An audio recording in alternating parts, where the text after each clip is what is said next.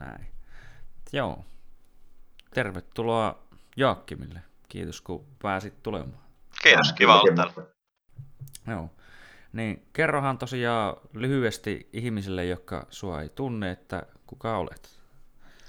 No joo, mä oon tosissaan Joakim Pigelius, 23-vuotias tamperelainen yliopisto-opiskelija ja, ja tuota, toimin myös nykyisin perussuomalaisen nuorison toisena varapuheenjohtajana ja eipä musta sen ihmeempää, että täällä Tampereella mä vaikutan ja tuolla yliopiston puolella ja sieltä, sieltä mahdollisesti ihmiset nyt, nyt mut jostain määrin tunteekin, tunteekin kun meillä oli tämä tää kohu näistä miesten kuukautisista ja Joo. ihmisten suhtautumisesta siihen ja keskustelusta ja miten sitten kaikki se keskustelu päätyy sitten tietysti someen ja siellä käytäväksi. Mm. Kyllä. Joo, siitä niinkö mä, minäkin sut niinkö bongasin tosiaan, että tuntui niinkö, että oli niin, tai onhan tätä tämmöistä, niin kuin kaveri käytti termiä, niin omanlaista peppukipeilyä ollut niin kuin muun muassa Oulun yliopiston päässä jostain Mannerheimit patsaista ja mistä mikä sam, saamerumpu olikaan, että on välillä ollut vähän niin kuin ihmeellistä, että joo, että tämmöistä tuo meno on tuolla yliopistossa, mutta tämä nyt oli niin vielä ensimmäinen, tai niin oikeasti semmoinen, niin kuin, että nyt mennään kyllä niin jotenkin aika yli ymmärryksen, että Joten siis ihmisille, jotka ei tosiaan tiedä, niin, niin Joakim oli, teillä on, mikä sen kurssin nimi onkaan? Tuota, öö, yhdenvertaisuus ja sukupuolten tasa-arvo yhteiskunnassa, jos oikein Kyllä. muistan. Joo, joo, kun mäkin katsoin sen sieltä teidän tuota, opinto-oppaasta sitten, kun siihen löytyi linkit ja kaikki, niin tuota, Kyllä. Tuota, siellä kurssilla ja kurssin aikana tai niin kuin opetuksen aikana alettiin puhumaan siitä, että niinkön, tai se kuului siis opetukseen, että miehilläkin voi olla kuukautiset. Ja sä olit sitä mennyt vähän niin osittain kommentoimaan, kuten varmaan jokainen, joka niin yhtään biologiasta on niin tosissaan tai perillä, niin, niin että eihän se asia ehkä ihan näin mene. Ja siitä oli sitten aiheuttunut yhdenlainen myrsky sitten, ja tuota, lensit muun muassa ainakin ilmeisesti vaan väliaikaisesti kuitenkin, mutta niin pois kurssilta, ja mitäs kaikkea muuta mukavaa sitä saatte se niin kuin seuraskaan. Voit oikeastaan itse kertoa paljon paremmin, koska sähän siellä paikan päällä olit. No niin, hetken kun koettaa itsekin muistaa, että mitä kaikkea tässä, mitä kaikkea tässä oli. Tosissaan tosissaan siellä luennolla oli tätä kommentointia, kyse se oli siis etäluento, ja sitten siellä mm. kurssilaiset puhuu samaan aikaan siellä etäluennon chattiboxissa omaa mm. asiaansa. Joskus siihen liittyen, mitä, mitä luennoitsija puhuu siellä samaan aikaan, että luennoitsija noteeraa aina silloin tällöin, että mitä siellä mm. oikein tapahtuu. Mutta tuota, siellä sitten oli keskustelua, mä nostin tämä mun ensimmäinen kommentti, mikä mä sinne postasin, oli juuri tämä, että, että ihanko tosissaan täällä puhutaan miehistä, joilla on kuukautiset. No, mm. sitten siihen meni menikö pari minuuttia, niin sitten alkoi tämä kysely, että hetkinen, että, että tota, Joakim, onko, onko sun mielestä ok laukoa tämmöisiä transfobisia kommentteja.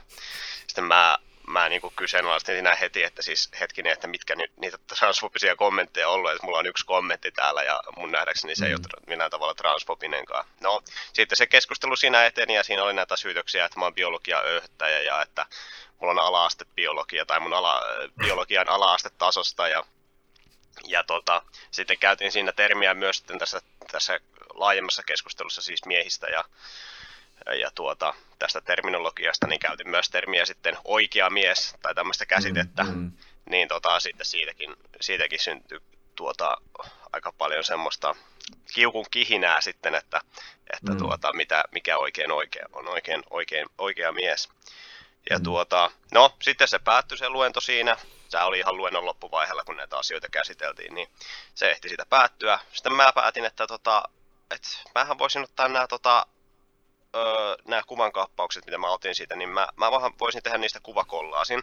Ihan sen mm. takia, että siellä tuli, se oli niin selkeä se niin kuin määrä suoraan sanottuna siis paskaa, mitä siitä niin kuin no, tuli mun päälle. Niin, kyllä, kyllä. Ja sitten kun siellä ei kukaan niin kuin, ei ikään kuin lähtenyt komppaamaan tai ei edes ollut sitä mieltä, että okei, tuossa on perää ja että toi mitä toi ihminen sanoo, niin tuossa on joku pointti, vaan että kaikki oli vaan, että, että ei kuulu tänne ja sensitiivisyys sitä, sensitiivisyys tätä. No, mä sitten päätin laittaa ne semmoisessa kuvakollaasiksi sieltä sitten, sieltä sitten niitä kommentteja. Ja tuota, mä anonymisoin siitä sitten sen sukunu, sukunimiosan, mm. koska siinä näkyy siis nämä opiskelijoiden, opiskelijoiden nimet heidän kommenttiensa yhteydessä. Etunimen mm. jätin siihen, josta sitten ty, myös tuli sitten, sitten tuota, paljon valitusta sen jälkeen, mutta, mutta tuota, sukunimet tosissaan peitin. No, postasin Twitteriin ja se lähti hyvin nopeasti siitä sitten leviämään, leviämään ja, ja, ja No, sittenhän siitä niin kuin ensimmäisiä seurauksia, no sitten kun lähti tämä somekohu liikkeelle, niin sitten mulle tuli mm. opettajalta, opettajalta tuli viesti, että, tai itse asiassa muille osallistujille kurssilla tuli, kurssilla, muille kurssin opiskelijoille, anteeksi, tuli viesti, mm. viesti sitten vastuuopettajalta, että hetkinen, että hän on kuullut, että somessa on tällainen juttu ja ollaan jaettu kuvan kaappauksia kurssilta ja näin poispäin. Ja sitten päätti, että ilmoittaa muille, että, että, että mut nyt poistetaan sieltä. Mulle hän ei ilmoittanut tämä kurssin vastuuopettaja mitään siitä, että mut oli poistettu kurssilta. Mm. Ja tuota, mitäs muuta tästä? Sitten, sitten mulla ylioppilaskunnan puheenjohtaja muun muassa, meidän Tampereen yliopiston ylioppilaskunnan puheenjohtaja Annika Nevanpää, niin tuli haukkumaan mut Twitterissä sitten transfobikoksi ja mm. sanomaan, että tämä ei ole mikään mielipideasia, mielipideasiakaan. Ja ja tota, sitten ylioppilaskunnan piti ottaa tämä selvitykseen. Sitten mä luin näitä Jodel-keskusteluita ja muita, mitä sieltä käytiin, niin siellä todettiin, että et, tai oltiin kauhean tyrmistyneitä tästä ja sitten alettiin siis puhumaan siitä, että tehtailla on musta niin kuin häirintäilmoituksia, että tehkää, tehdään ylioppilaskunnalle ja ja mikä, mikä on mun mielestä varsin erikoista, niin mun omalle opiskelija-ainejärjestölle, jonka hallituksessa mä tällä hetkellä toimin, joka ei siis mitenkään liittynyt tähän kohuun itsessään, niin päätettiin, että tehdään, tehdään mun ainejärjestöllekin sitten tuota häirintäilmoituksia. Ja sitten ehkä yksi tämmöinen, liittyen vähän cancel-kulttuuriin, niin oli tämä, että yksi tämmöinen yliopistomaailman etujärjestö, joka, joka en, jota en nyt silleen spons, sponsorisyistä lähde nimeämään mm, erityisesti, mm, mm. mutta että just tämän ainejärjestön hallituksessa, jossa mä toimin, niin meidän oli tarkoituksena järjestää tämmöinen yhteistyötapahtuma. Ja mä olin sitten mm. lähtenyt itse sitä toteuttaa heidän kanssaan yhteistyössä. Niin he totesivat, että he ei voi jatkaa, jatkaa enää tätä yhteistyötä meidän kanssa, tai siis mun kanssa, koska koska he haluaa taata osallistujilleen turvallisen ympäristön, jonka voi mm. nyt tulkita sitten sillä tavalla, että mä ilmeisesti jollain tavalla uhkaan sitä tapahtuman järjestäjänä. Että tässä tämä niin kuin lyhykäisyydessään on mitä tapahtuu, että, että mitä mä oon katsonut niitä statistiikkoja, mitä siitä on, niin siis puhutaan niin kuin monista sadoista tuhansista näyttökerroista, miten ne twiitit, twiitit on nähnyt, tai miten mm. ne on levinneet, ja sitten kun mm. niitä on jaettu eri kanavissa, niin se niin kuin sosiaalisen median puolella, ja varsinkin nuoressa väestössä tuntuu, että, että tosi moni on ollut ikään kuin jollain tavalla seurannut sitä, mitä siinä on ollut, mistä siinä on ollut kyse. Ja, mm. ja tota, niin, tässä, tässä sitä ollaan. Siitä on nyt tasan kolme viikkoa, kun siitä on vai neljä viikkoa. Kolme viikkoa taitaa olla. Joo. Et siitä, on, siitä on palauduttu ja, ja tosissaan palasin kurssille ja, ja tota, niin, en mä oikein, en mä oikein enempää osaa sanoa tästä, tästä tällä kronologisessa järjestyksessä, mitä tässä kaikki on tapahtunut.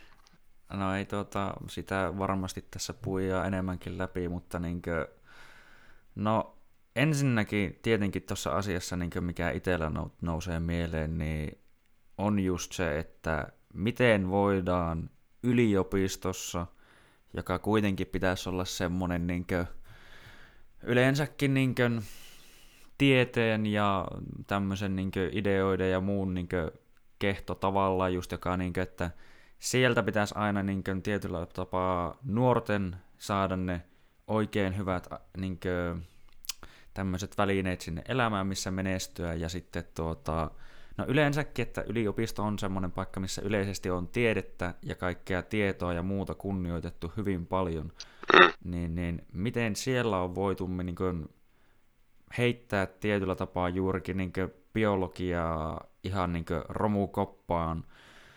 Tuota, no tietenkin just niin mainitsit sen, että no, o, no termi oikea mies, joka niin varmaan, no en tiedä miten se, sen varmaan saa kukaan niin käsittää miten sen haluaa, mutta uskoisin ainakin, saat toki niin varmistaa, etten pane sanoja sun suuhun, niin, niin meidän sitten varmaan niin oikealla mie- miehellä, siis niin biologisesti niin kuin miestä, eli jos puhutaan niin kuin vaikka XY ja XX-kromosomeista, niin kuin, että mies ja nainen vähän niin kuin samaan tapaan, niin kuin vaikka eliökunnassa on koirassa Kyllä. naarassa. Joo, kyllä. kyllä. Että se on, se on tavallaan jännä, jännä, miten siitä tulee semmoinen, tai miten se otetaan jotenkin tosi henkilökohtaisesti siis käsitys siitä, että, että jos niin kuin suurella osalla ihmisiä, niin mun käsitys sukupuolesta on yksinkertaisesti se, että et, et ensinnäkin, että sukupuolia on kaksi, ja myös mm. se, että sukupuoli on muuttumaton.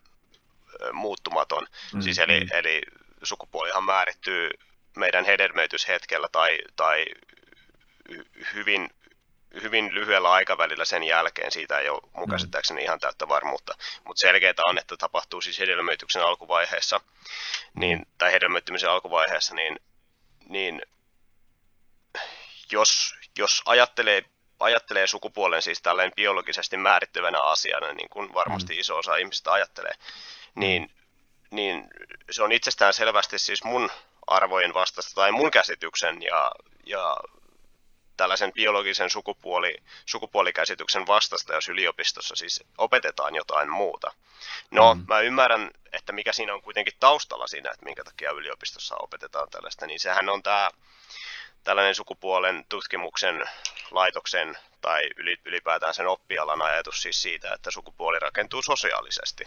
Mm. Ja, mutta siinäkin on ehkä otettu pientä steppiä niin kuin edelleen eteenpäin, että se ei ole ikään kuin, että rakentuu osin biologisesti ja osin sosiaalisesti, mm. Mm. vaan sukupuoli aletaan yhä enemmän nähdä siis kokonaan ro- sosiaalisesti rakennettuna, eli että se on mm. identiteetti. Mm.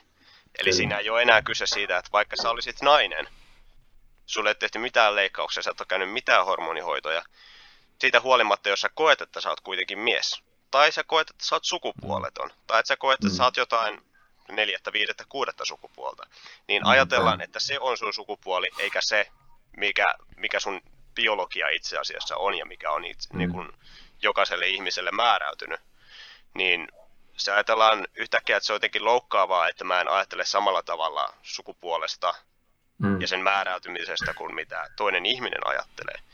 Mm. tässä, on, tässä on vähän tämä pointti, että, että sano, mulla on niin joku sanonut, että mä oon loukkaantunut tässä tosi paljon tässä keskustelussa.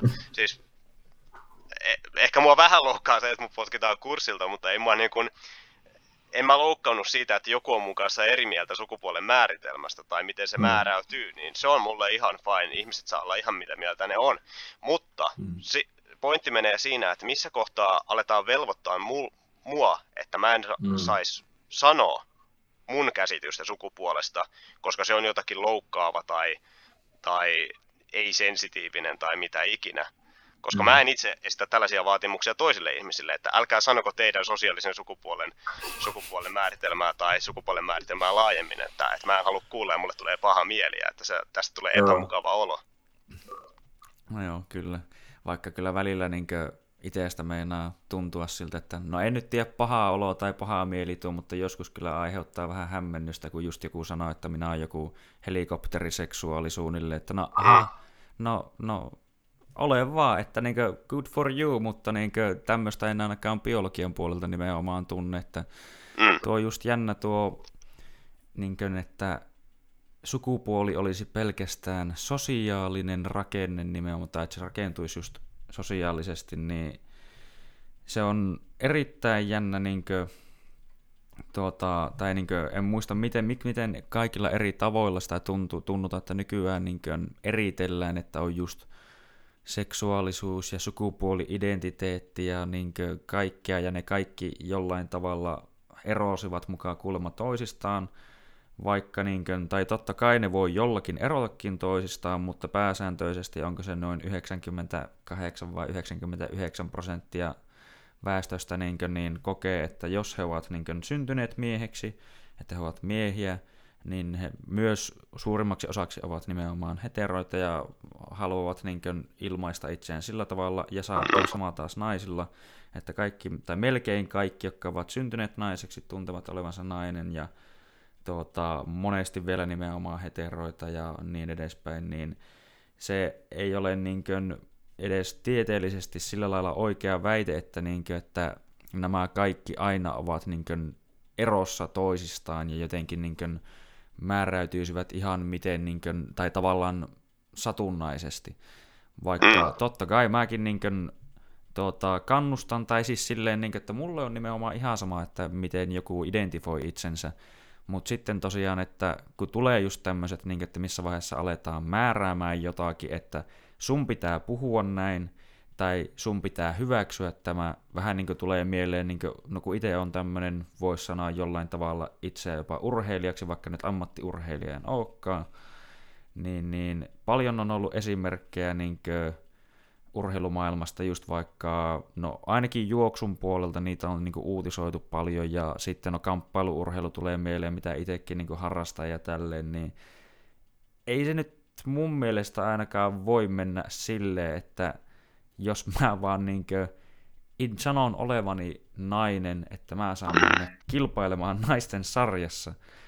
Ja että niinkö, kun siinä tulee ihan niinkö nimenomaan, kun taas tässäkin tulee mieleen, että kun niinkö, no onko, en tiedä onko siinä teidän kurssilla opetettu, mutta kun tuota, olen kuullut tämmöisiä, niinkö, että miehillä ja naisilla ei kuulemma ole mitään biologisia eroja väittämiä niinkö myös nykyään juurikin tämmöisten aiheiden yhteydessä, niin en tiedä, onko teille semmoista opetettu, mutta niin kaikki, jotka ehkä on sitä mieltä, niin en mä tiedä, miten niin just tämmöiset nimenomaan lisääntymiset asiat ja mm. yleensäkin sukupuolet ja no miesten vaikka yleensäkin koko ja kaikki muu ja en tiedä.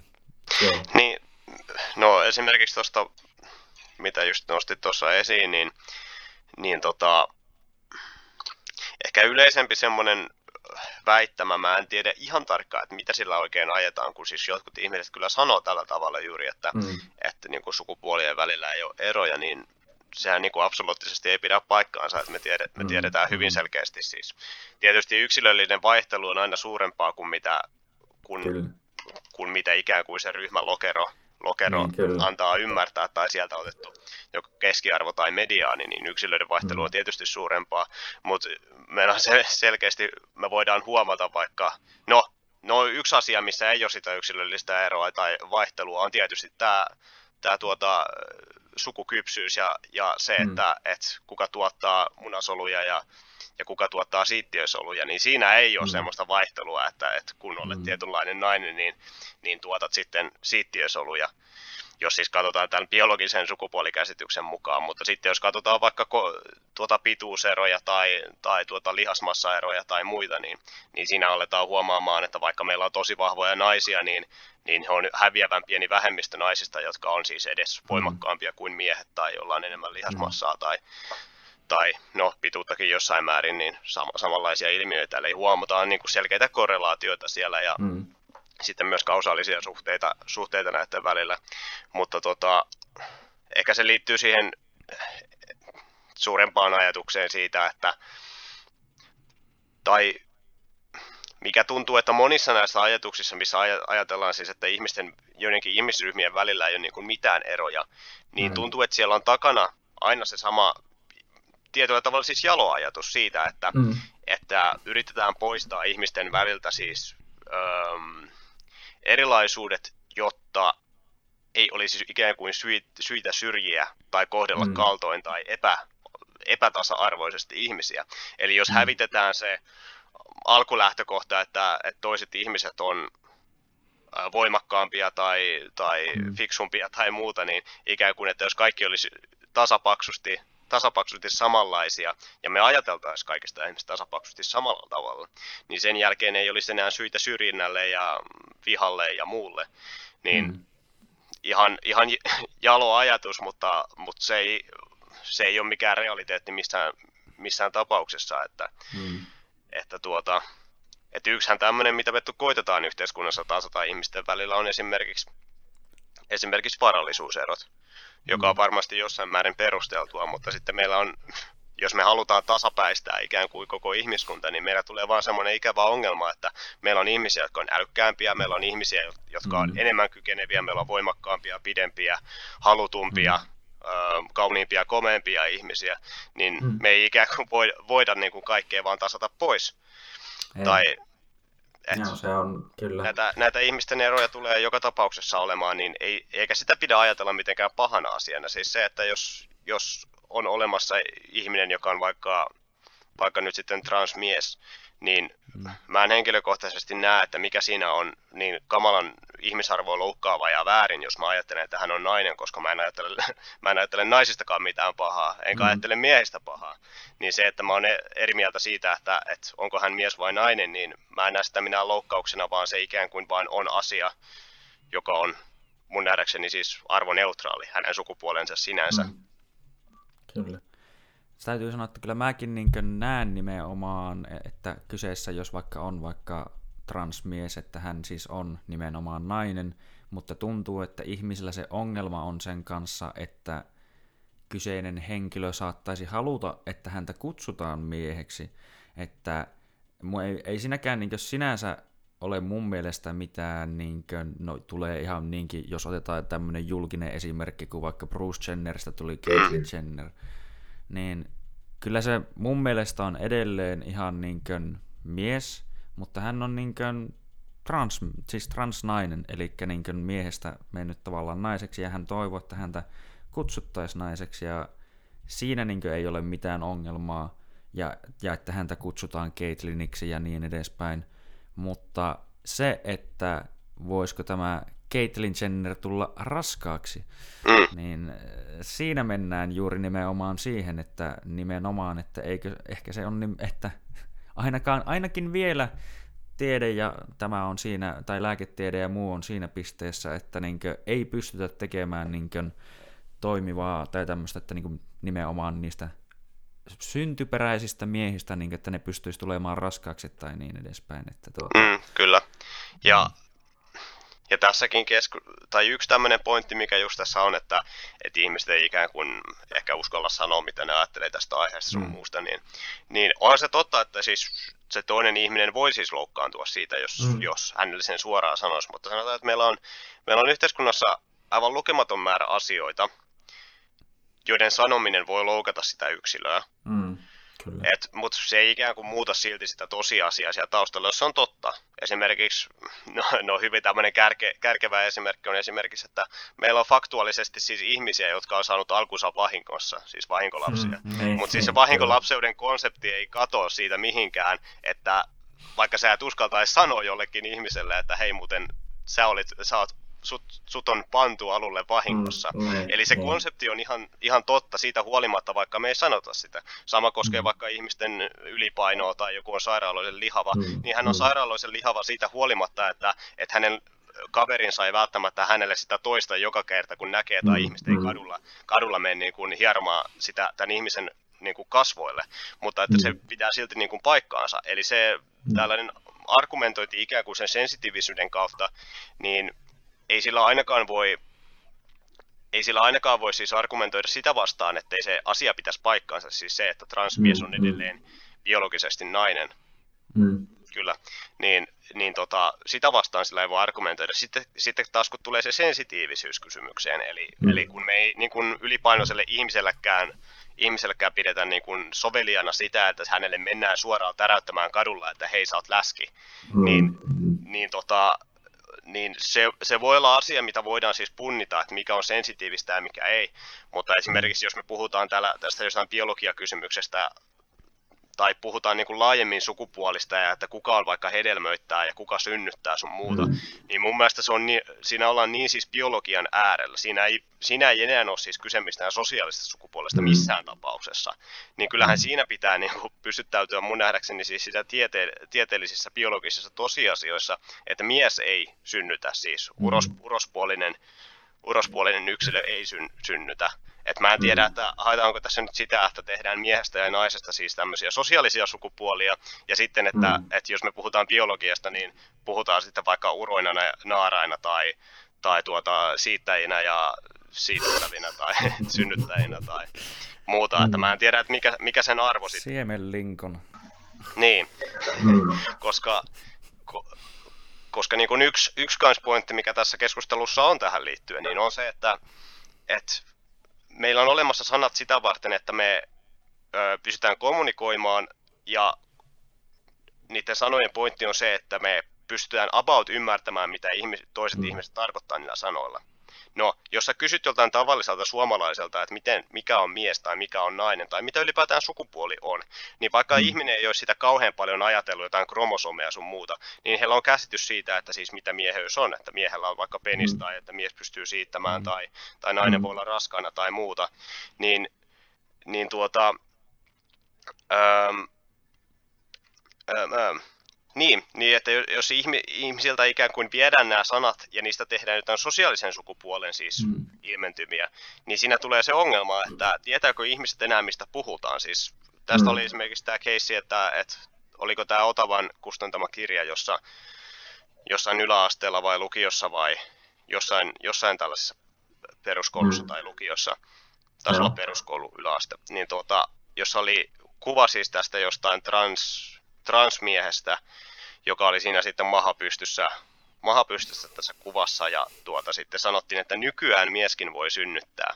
Niin, mm-hmm. tai ol, ta, oliko siinä mieskin voi olla raskaana tai mieskin voi synnyttää, niin siinä niin kuin, käsitys sukupuolesta on niin, kuin niin, niin muuttunut siitä perinteisestä, että onko se ihme, jos se herättää ihmisissä siitä semmoisen vastareaktion, että hetkinen, että, että täällä käytetään nyt sanoja tavalla, jolla me ei olla koskaan ymmärretty niitä tai joka on jopa päinvastaisia sille, miten me ollaan mm. ajateltu ikään kuin nainen ja mies vastinparina, että mies ei ole raskaana, mutta nainen on raskaana. Mies siittää, nainen ei siitä, mutta hän on siitettävänä. Mm. Niin tuota... Tulee mieleen, että ehkä joku varmaan toivoisi, että niin naisistakin, että mies voisi tulla raskaaksi sillä lailla, että ei tarvitsisi itse kantaa sitä lasta. Että nytpä tiedät, miltä se tuntuu. Että...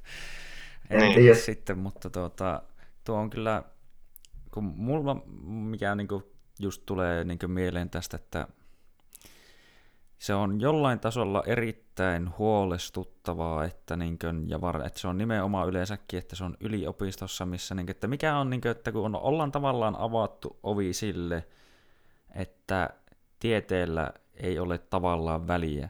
Ja no siitä mä itse niin tieteissä on aina tykännyt, kun jos puhutaan just jostain tunteista ja sensitiivisyydestä, niin tiedettä ei kiinnosta vittuakaan. Niin kuin, Se vaan on. Se vaan niin fysiikka ja muu on, että jos mä vaikka otan tämän mun kahvikipin ja puolisen noin, niin vaikka mä kuin haluaisin, että se jäisi tuohon ilmaan leijumaan, niin ei se jää. Että se vaan niin kuin, tietyt faktat on niin kuin faktoja ja niiden kanssa ei pitäisi niin kuin, yrittää vääntää todellisuutta joksikin toiseksi, koska niin kuin, se vaan ei toimi. Ja tuota, mitäs mä mietin? Öö, niin. No muutenkin, no palatakseen siihen, että niin kuin jotenkin mun mielestä on nimenomaan huolestuttavaa se, että miten kukaan ei sielläkään, tai jos ei oikeasti kukaan muukaan, niin kuin, tai on sulla kukaan, niin kuin, no ei tarvitse tosiaan taaskaan mitään nimiä sanoa, mutta että muukaan, muu sitten opiskelu tai yliopistomaailmassa niin, kuin, niin tullut vähän niin ees niin hihasta mikään se, että ehkä tämä asia ei näin ole, mutta no ennen kuin vastaan siihen, niin tuntuu, että just, että miksi yksi, tai mitä on yksi syitä varmaan siihen, että miksi porukka niin tuntuu harrastamaan tämmöistä itsesensuuria ja muuta, niin on, niin kuin, että miten sustakin ehkä osittain yritettiin tehdä vähän niin kuin esimerkki, että jos olet eri mieltä, niin sut niin joko jollain tavalla hylätään tai sua rangaistaan tai näin tai nyt onneksi se oli vielä silleen, koska ei mun mielestä ole ainakaan lakiin asti päässyt semmoisia asioita, että niin kuin sua voitaisiin vaikka niin kuin erottaa oikeasti koulusta. Tai näin edespäin, koska siinä vaiheessa aletaan niin oikeasti rakentamaan melkein tämmöistä niin utopistista maailmaa voimakeinoin, jolla niin kuin, niin kuin, että ihmisten elämiä niin kuin, ja niiden mahdollisuuksia elää pilataan tai niin kuin, e-, estetään sillä, että he ovat vain eri mieltä asioista. Mm. Mutta joo. Joo, hetkinen, mitäs, mitäs? No siitä, että, niin, että onko sillä niin muuten niin kuin, tavallaan varsinkin koulumaailmasta sitten ehkä tullut tukea, Joo. tuntuu, että somesta ja muualta on kuitenkin niin kuin, ihmiset herännyt tähän, niin kuin, että Joo, mä en ole kauheasti yliopistolla käynyt tuota tässä johtuen koronasta, ei siitä, että mä olisin siellä jossain kirkon kirjoituksessa, mutta, mutta tota, ää, on mulle tullut paljon viestiä. Mä en, mä en muista nyt ihan tarkalleen, että kuinka moni on niin kuin, tullut itse Tampereen yliopiston sisältä, mutta sitten niin kuin, paljon monista muista yliopistoista on tullut ihmisiä. Et jossain määrin siis julkisessa keskustelussa omilla nimillään Twitterin puolella. Mm. Aika, aika vähän kuitenkin siis julkisesti, ketkä siellä on tullut, että yleensä tämmöiset selkeämmin, jotka on profiloitunut ikään kuin oikeistossa, niin on tulleet Mm, ikään mm. kuin komppaamaan, mutta sitten perinteinen vasemmisto ja sitten nykyvasemmisto ja vihreät ja täällä niin, ja sillä puolella spektrumia, niin siellä on huomattavasti paljon sitten enemmän ollut juuri hyvin aggressiivissävytteistä se Mm. keskustelu. Mutta että, että yliopistojen sisällä sitten niin on tullut privana paljon, paljon tota opiskelijoita tullut laittaa viestiä. Ja mitä mä oon tässä nyt niin kuin parissa, parissa eri kanavassa niin kuin itsekin todennut, niin, niin he, monet heistä sanoo siis sanatarkasti puhuu rohkeudesta tässä, tämän Mm. asian, tästä asiasta puhumisen yhteydessä. Mm. Ja mä oon siitäkin monessa kanavassa todennut, että mun mielestä tää on vähän absurdia, että ajatus siitä, Mm. että, että sanoo näitä asioita, mitä mä oon sanonut sillä luennolla, siellä etä, etäluennon eh, tuota, chattiboxissa, että ne on jonkinlaisia rohkeuden osoituksia. Siis se, että sä Mm. sanot, että miehillä ei ole kuukautisia, tai ylipäätään, että sulla on jonkinlainen käsitys siitä, että, että transmies ei ole mies siinä määrin kuin mitä biologinen mies on mies. Eli että on erotus, ero siis transmiesten ja sismiesten välillä. Niin Mm. se on mun mielestä tosi hämme, hämmentävää, että, että siis yliopistossa opiskelevia ihmisiä, mä haluaisin niin Mä en toisaalta haluaisi niinku dumata näitä ihmisiä, jotka laittaa mulle viestiä, koska mä arvostan sitä tosi paljon. Mä kiitän ja Mm. koitan vastata kaikkiin niihin viesteihin, mitä mulle tulee heiltä. Niin mä haluaisin silleen dumata heitä, mutta kyllä mä pidän sitä, sitä hämmentävänä, että et, et, jos he kokee oikeasti siis jotain pelkoa ja semmoisia pelkotiloja ja ikään kuin Mm. ei ole valmiita puhumaan näitä asioita muuta kuin mulle silleen yksityisviestinä. Koska Mm. Koska mä haluaisin ajatella, että ei nämä asiat nyt niin hirveitä, hirveitä sentään ole, että niitä pitää niinku salassa jossain salaseuroissa niinku puhua keskenään. Mm, mm. Että ei niitä voi sanoa siellä yliopistolla. Mutta Mm. tota, t- toisaalta niin en usko, että se on heidän vikansa, että asian laita on tämä, vaan se, siihen vaikuttaa luultavasti se, että he on herkempiä herkempiä sitten ehkä sille kritiikille, mitä sieltä saattaa tulla. Niin kuin tässä munkin Mm. tapauksessa tuli, että, että mä henkilökohtaisesti, mun mieli ei ihan järkyttävästi siitä järky, että siellä on jodelkanavat ja vauvapalstat ja ylilaudet ja sun muut. No, ylilauta ei ole ehkä niinku kritiikin paikka.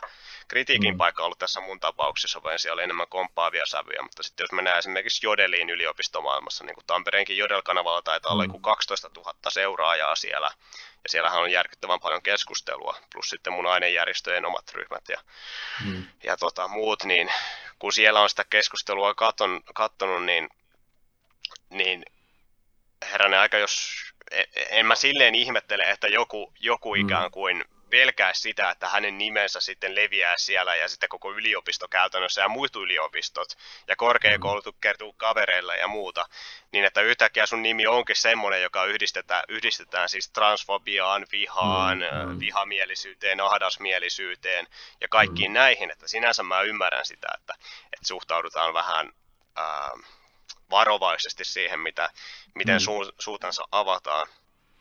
Kyllä. Mutta, mutta sitten siinä on ihan lyhyesti vielä sekin pointti, että, että, mitä, että kun meillä on tämmöinen konsepti kuin, niin kuin hiljaisuuden spiraali, niin se, sehän vaan, että Mm. mitä enemmän ihmiset ei ole valmiita puhumaan, niin sitä enemmän siitä aiheesta syntyy sitten hiljaisuutta. Ja Mm. mitä pidemmälle se hiljaisuus siitä aiheesta menee, niin sitä enemmän se muuttuu ikään kuin tapuksi se, se koko aiheesta puhuminen. Ja Mm. siinä ei oikeastaan auta enää muu kuin sitten, että joku ottaa sen riskin ja lähtee puhumaan sitten siitä aiheesta, että sen spiraalin saa rikottua. Mutta jos niitä ääniä ei nyt kauheasti ole yliopistoilla, niin valitettavasti se menee vielä siihen pisteeseen, että, että siitä tulee vielä, voi tulla vielä suurempi somemyrsky siitä, jos joku nyt nää tällä tavalla sanoisi. Mm, kyllä. Joo, tulee mieleen kommentteja, mitä on itsekin kuullut vähän ties mihin asioihin liittyen, mutta mun just vaikka tähänkin keissiin, kun muutamalle, anteeksi vaan, äh, niin tuota, kaverille tuota, ja tutuille laitoin niin just tuota linkkiä siitä, että, että tämmöistä niin Tampereella, niin, niin tuota, kommentteja oli niin lähinnä semmoinen, että, tuota, että no yksi oli ensinnäkin, että no tuo on kyllä jotenkin niin jotenkin tyhmä asia, että en kyllä tiedä, että miksi tuosta edes niin puhutaan tai kiistellään, että sille, että no niin, no, niin, tai siis, että nimenomaan, että ehkä siitä pitäisi puhua, että tämmöinen on niin tosiaan yleistä ja vaaditaan, mm, en muista, en muista oliko kaikkiin tutkintoihin, mutta aika useaan tutkintoihin pakollisena kurssina ja vielä niin kuin, tuota, tuota, tuota, pakollisena kurssina ja sitten, että se laskettiin asiantuntija, per, asiantuntijataitojen perusteiden alle. Mm. Että tuntuu, että tuossa on kyllä asiantuntijuus niin varsinkin biologian osalta ainakin hyvin kaukana. Ja tuota, Ehkä asiantuntijat ei tarvitse biologiaa. Ehkä ne, ehkä ne ei tarvitse biologiaa pärjätäkseen elämässä, mutta silti sitä niin ykkösluokkalaisille jo opetetaan, että sillä on jotain validia niin arvoa tässä maailmassa.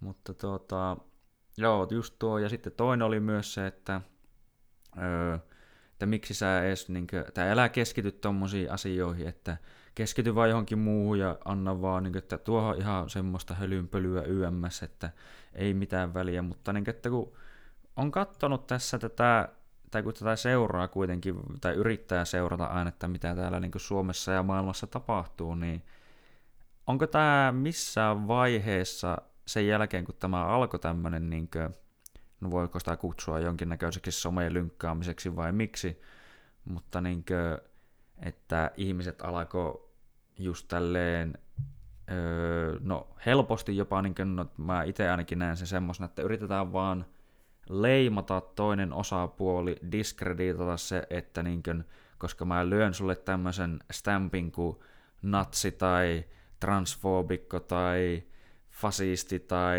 sovinisti tai joku myy vastaava, mitä näitä nyt viljellään ihan jatkuvasti, niin, niin että sillä halutaan täysin niin saada se toisen pointti niin mitä töytyä, ihan sama mitä se sanoo, sillä ei ole mitään väliä, koska se on niin natsi. Ja jotenkin vaan niin tuntuu, että ei tämä ole niin missään vaiheessa mennyt yhtään parempaan suuntaan, koska ihmiset on nimenomaan ollut hiljaa ja harrastanut semmoista itsesensuuria ja tuntuu, että ainakin itse, että hyvä, että niin kavereiden keskenkään joku uskaltaa niin edes puhua, niin, niin kyllä se mun mielestä on nimenomaan aika huolestuttavaa ja varsinkin niin kun miettii, että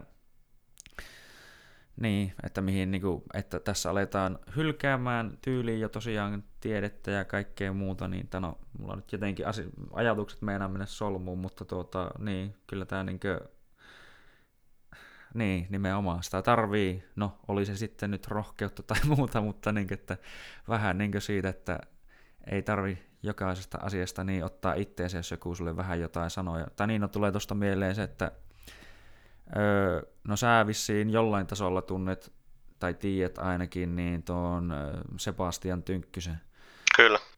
Niin, niin tuota, että sillekin on hyvä, että häntä on haukuttu natsiksi ja homofobikoksi ja muuksi, vaikka hän itse on homo, että niin tässä niin taas mennään siihen, että... Niin ja rasisti no, vaikka on ulkomaalaisen miehen kanssa, joka on siis, niin. siis Afrikasta. Niin, kyllä. Juurikin näin, niin silleen, että yritetään vaan niin yhtään niin mitään asioista tietämättä enempää, niin leimata vaan toiselle tommonen otsa, ja niin mikä pahinta, niin osa uskoa sen, koska ne tyyli lukee vaan jonkun otsikon, että aha, Tynkkynen on nyt sitten rasisti natsisaakeli, niin tuota, niin sen täytyy olla, ja sitten kun kohta vähän niin itse asiassa selvittelisi asioita, niin no ei perkele, ei se ihan niin mennytkään. Joo, tämä, mä luin tässä just pari, oliko pari päivää sitten just Twitterissä, kun mä kävin keskustelua, vai oliko ihan eilen, kun kävin keskustelua aiheesta, tai vähän mm. aihe, aihetta sivuten, niin, niin tuota, Sebastian Tynkkynen laittoi jonkun Twitter-postauksen liittyen tähän, että, että kun häntäkin häiritsee niin kuin rasismi, kun hän on ulkomaalaisen mm. miehen kanssa Suome, Suomessa elää, niin, niin tota, että, että kyllä häntäkin niin kuin häiritsee rasismia puhui mun käsittääkseni tämmöisestä rasismista sen perinteisessä merkityksessä, niin tota, mm sittenhän siellä on niin kuin vasta-argumentteja. Sitten lähti sitten keskustelu siitä, että onko nyt Tynkkynen itse rassisti, koska hän on perussuomalaisissa ja näin poispäin. Niin tota, se on jännä, että siis siellä kuitenkin käytetään edelleen tätä argumenttia, jossa on siis jossain mm. määrin perää, mutta siis sanotaan, että et, et vaikka, vaikka sä olisit tumman miehen kanssa miehenä, eli sä olet homo, mutta sitten sä olet myös toi, ö, mm. erivärisen ihmisen kanssa, niin mm niin siitä huolimatta sä voit olla sekä homofobikko että, että, että tuota, rasisti. Niin okei, okay, siinä on jo, jollain tavalla perää. Siis kyllähän ihminen voisi periaatteessa siis olla, olla samaan aikaan mustakin ja, mm. ja vaikka natsi. Että mm. sä voisit itse ajatella, että, että että sä et esimerkiksi ole niin itse ravintoketjun mm. huipulla, vaan sä oot jossain siellä keskivälissä ja jotkut ihmiset on sua arvokkaampia ja että mm. sua saisi kohdella vähän huonommin sen takia. Kyllähän joku voisi siis teoreettisesti näin mm. ajatella, mm. mutta mutta jos ihminen esittää siis ensinnäkään syytöksiä toisen ihmisen rasistisuudesta tai homofobisuudesta sen muusta, niin kyllä se mm. todistustaakka on silloin aika voimakkaasti sillä ihmisellä, kun esitetään tämmöisiä syytöksiä. Mutta mm. erityisesti jos sillä ihmisellä on siis takanaan se, että hän on käytännössä siis päivittäin kontaktissa ihmisen kanssa ja elää, ja hänen tärkein ihmissuhteensa on siis, siis toisen, toisen homon kanssa ja sitten, mm. sitten vielä erivärisen ihmisen kanssa, niin kyllä sanotaan, että siinä kohtaa se todistustaakka tulee erityisen painavaksi, jos siinä lähtee väittämään, että et, mutta sä oot siitä huolimatta homo, äh, homofobinen mm. tai, mm. tai, tai, tai tota, rasisti. Et, jotenkin, niin, kyllä, mutta siis esimerkiksi argument, tämmöisiä argumentteja ollaan siis valmiita, valmiita heittelemään, mm. että kyllä sä voit olla samaan aikaan homofobikko, homofobikko ja homo, mutta sitten, mm. mut, sille ei esitetä koskaan oikein mitään hyviä perusteluita. Ja sitten mm. se ikään kuin, sä voit vaan heitellä näitä le- leimoja menemään ja, ja ikään kuin sanoa, tässähän on näitä termejä, että esimerkiksi, esimerkiksi kun öö, Seida Zohrabi, ei kun Zeides, mikä? Seida Sohrabi, joo. Tämä, mm. tämä kokoomuksen, öö, hetkinen, mikä hänen tittelinsä on? Hän on Twitterissä aktiivinen, tämä maahanmuuttajataustainen lähi asiantuntija, ko, Koksiko, hän, hän itsensä tituleeraa. Niin Joo. esimerkiksi hän puhuu usein siis, siis niin kuin maahanmuuttajien ongelmista ja näin poispäin Suomessa. Hmm. Ja tuota, niin esimerkiksi hänen argumenttejaan joskus, joskus siis äh, ikään kuin sivuutetaan sillä, että puhutaan tämmöistä white passing-termistä, eli että mm. kun, kun hänen pigmentinsa on pikkasen tummempi kuin, tummempi kuin suomalaisella, niin, niin tuota, jos hän esittää jotain kritiikkiä, niin hän yrittää oikeastaan vain mielistellä siis suomalaisia ja, ja tuota, maahanmuuttokriittisiä ö, ihmisiä tai niitä, jotka, jotka kritisoivat vaikka islamia, että, että kun hän mm. ikään kuin mm. lähtee, ei hyväksy sitä, että hän on joku uhri tai, uhri tai jotenkin huonommassa asemassa oleva tai, tai mm. rodullistettu tai mitä muuta, niin sitten, että mm. hän ikään kuin white pass, hän on white passing tai mm. harrastaa mm. white passingia, eli, eli toimii ikään kuin vain jonain ideologisena orjana jollekin ryhmälle ja mm. koittaa mielistellä heitä, niin sama, sama on niin kuin huomattavissa sitten näissä, näissä, näissä homofobia ja transfobia mm. ja ties mm. missä syytöksissä, vaikka sieltä ihmisen lähipiiristä siis löytyisi ihan tämmöisiä kontakteja, jotka mm. todistaa, siis kyllähän sillä on todistusarvoa herran aika, jos ihminen, ihminen on itse homo tai, tai mm. seurustelee toisen miehen kanssa, niin kyllä sillä todistusarvoa on jonkin verran, ettei se nyt ihan sillä tavalla toimi, että, että nekin mm. olisi itse ne, nekin ei, olisi jotenkin täysin... pitää päästä tuota kuvaamaan, kun he ovat itse toimissa, niin ehkä se niin sitten voi... No, ei, no ei varmaan silloinkaan, silloinkin puhuttaisiin vain siitä, että sä oot jossain määrin itse inhonen, kun sä harrastat tätä. harrastat tätä. Mutta just, että... Niin. Mutta että tosi yle, yleisesti siis sanotaan, sanotaan että, tai ollaan valmiita sivuuttamaan ihan ikään kuin kaikki, kaikki semmoinen oman argumentin vastainen vastainen mm. argumentointi sitten sivuutetaan sillä, että no kyllä sä oot siitä huolimatta, mutta enpä mm. nyt täsmennä, täsmennä mistä syystä. Että mm. jotenkin se konkretian puute puuttuu siitäkin keskustelusta. Mutta mm. esimerkiksi tässä mu- Silleen... muuta... Joo, sanomaan. Joo, niin eikö mä tuntuu, että nimenomaan, että miten tuota, paljon pitää todistaa, niin että no en tiedä kumpi, sori vaan, jos tämä nyt Sebastian sua loukkaa, jos sä tulet kuulettamaan, mutta en tiedä kumpi teistä on ottava osapuoli, niin tuota, että miten paljon ihmisen pitää niin todistella, että jos niin kuitenkin tuota, on niin valmis tekemään näin, niin kyllä mä ainakin itse olisin aika vankasti sitä mieltä, että kyllä se nyt taitaa olla totta, että kaverin taitaa olla homoseksuaali, tai niin kuin, tulee, tai siis, niin, tuota, miksi mulla taas leikkaa? Ajatus, no tuota, niin, tai voihan se niin kuin tavallaan olla, niin kuin sanoit, että onhan, tai olen kuullut tämmöisistä, että onhan joitain, varsinkin, no yleensä tämä on ollut niin homo- tai lesbo-ihmisellä ilmeisesti, että he ovat vaikka seurustelleet tai jopa menneet naimisiin niin kuin, sen sukupuolen kanssa, josta he ei niin kuin oikeasti tavallaan ole kiinnostuneita, että se toimii jonkinnäköisenä tämmöisenä, miksi sitä nyt haluaisi sanoa, sillä oli joku oma termi, niin tässä näissä piireissä, mutta nyt en tuota, muista sitä. Mutta tuota, että niin kuin, voihan se periaatteessa olla mahdollista, mutta en mä kyllä kovasti oikein niin usko, että tässä tapauksessa ainakaan niin olisi kyse siitä. Ja tuohan se onkin tosiaan, että kun noita termejä vaan viljellään, ei ole minkäänlaista, niin kuin, kun ollaan käännetty se asia vähän niin päälailleen, että kun yleinen tämmöinen niin niin kuin oikeusturva ja muunkin periaate on se, että tuota, syytön kunnes toisin todistetaan. Tämä on mennyt vähän silleen, että syyllinen kunnes toisin todistetaan. Mä voin vaan heitellä kaikkia näitä termejä tänne, tonne ja sinne, ja, niinkö, että, ja sut niinkö tuomitaan jo ennen aikaisesti, ennen kuin niinkö, tosiaan on oikeasti mitään niinkö, todistettukaan, ja se on niinkö, erittäin niinkö, huolestuttavaa, kun niinkö, on tullut luettua muun muassa just jostain tämmöisestä vähän totalitäärisistä valtioista ja muista, niin muun muassa Venäjällä niin nämä, niin kuin, tai kun alkoi olla oikeasti semmoinen tilanne, että siellä oli niin kuin, työleirejä ja vastaavia niin koko maa täynnä tyyliin. Puhutaan, niin kuin, en ole sitä kirjaa lukenut, mulla on se tuolla hyllyssä, mutta niin kuin Gulag, saa, niin kuin vankileirien saaristo, että se niin kuin oikeasti meni silleen niin kuin mukavasti, hienosti ripoteltuna melkein koko maan läpi, niin kuin, että oli vaan semmoinen meininki tosiaan, että kun siinä oli kaksi kaveria, jotka niin kuin jutteli keskenään ja sitten siinä oli tyylin naapuri, joka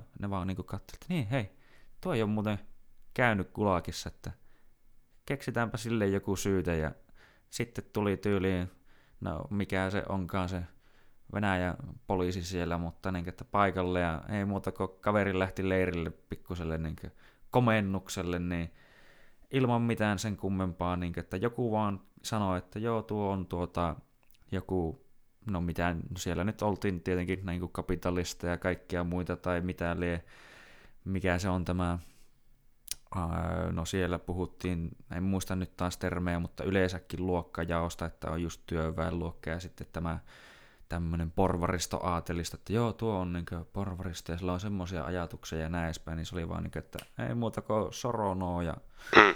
näin edespäin, että se on, se on hyvin vaarallista, vaikka niin kuin, moni varmaan on niin kuin, ehkä eri mieltä sen takia, tai siinä, että niin kuin, miksi murhaajillekin, vaikka niin kuin, oikeille murhaajille pitää antaa mahdollisuus puolustautua oikeudessa, vaan niin kuin, että siis se on yleisestikin niin kuin, oikeusperiaate, että kaikille pitää, niin kuin, ja mun mielestä se nimenomaan on ihan fiksu ja toimiva juttu, että tuota, pitää todistaa, että joku on tehnyt jotain, varsinkin jos on kyse jostain pahasta tai raskauttavasta asiasta.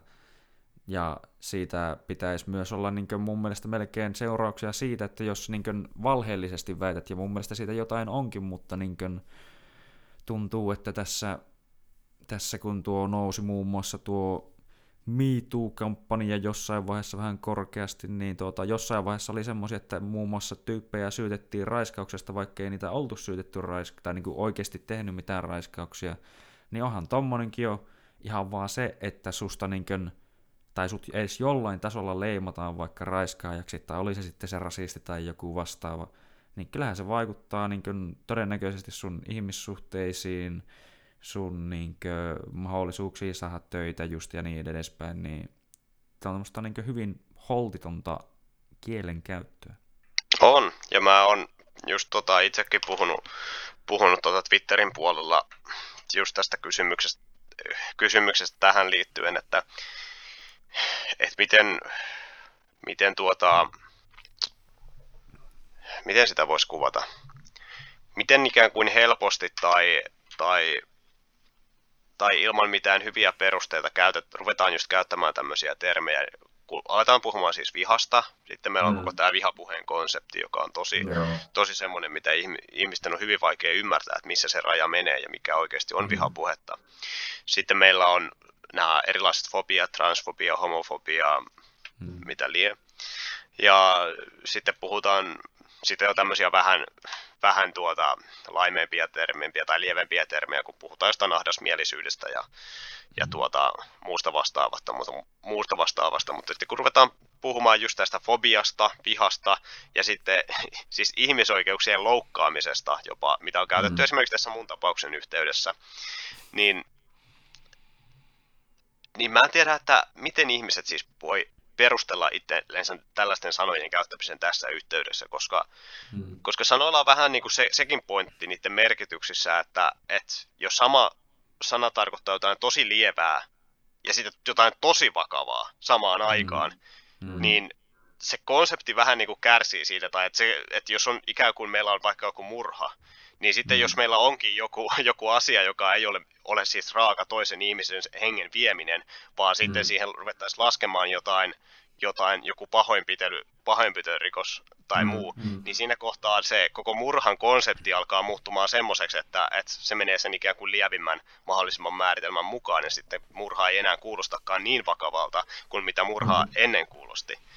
Mm. Tai jos me aletaan puhumaan vaikka pahoinpitelystä siinä yhteydessä, jos joku antaa vaikka luunapin jollekin, niin, mm, ja sitten me puhutaan kyllä, kyllä. pahoinpitelystä samassa yhteydessä siis ö, siinä kohtaa, kun joku hakataan henki hieväriin, niin no, tätä jossain määrin tapahtuu, mutta sen takia meillä on tämmöisiä mm, lievä mm. pahoinpitely, törkeä pahoinpitely määritelmiä mm. juuri erottamaan sitä, että me ei aleta pitämään, pitämään niitä ikään kuin samalla viivalla.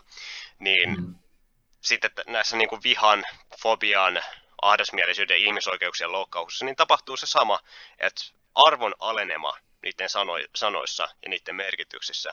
Siinä jos niitä aletaan käyttämään siitä, että joku sanoo yliopiston luen, lu, etäluennon chatissa sanoo, että miehillä ei kuukautisia tai että, tai että on sitä mieltä, että biologinen, biologinen mies ei ole siinä määrin anteeksi, transmies ei ole siinä määrin mies kuin mitä biologinen mies on, mm, mm. niin jos yhtäkkiä nämäkin on fobiaa, vihaa, kamalaa, hirveätä, mm. niin ne termit on kokenut todella, todella vakavan, siis arvon alenemaan siinä kohtaa. Että yksi tämmöinen niin kuin esimerkkikeisi, niin yksi meidän Tampereen, Tampereen vihreä poliitikko totesi Twitterissä tästä tämän mun, tämän mun keissin jälkeen, niin, ja uudelleen twiittasi sen ja laittoi siihen saatetekstiksi itselleen, että että oliko tällä, että, että mä rikoin kuvottavuuden ennätykset tällä, tällä, tällä mun alkuperäisellä ketjulla, jossa mä just postasin nämä nämä kuvakaappaukset siltä, siitä etäluennon chatista, niin mä olin, mähän itse viittasin sen jälkeen, että, että unohtakaa niin kuin holokaustit ja kansanmurhat ja muut, että tässä on nyt kuvottavuuden ennätys, että nyt on kyllä niin kuin ihmisarvoa todella loukattu, että Joo. se mitä, mikä meno oli 30-40-luvulla, niin se ei ole mitään enää, enää murrinnalla. Joo, joo, selkeästi. Ihan mm. selkeästi, kyllä se asia näin.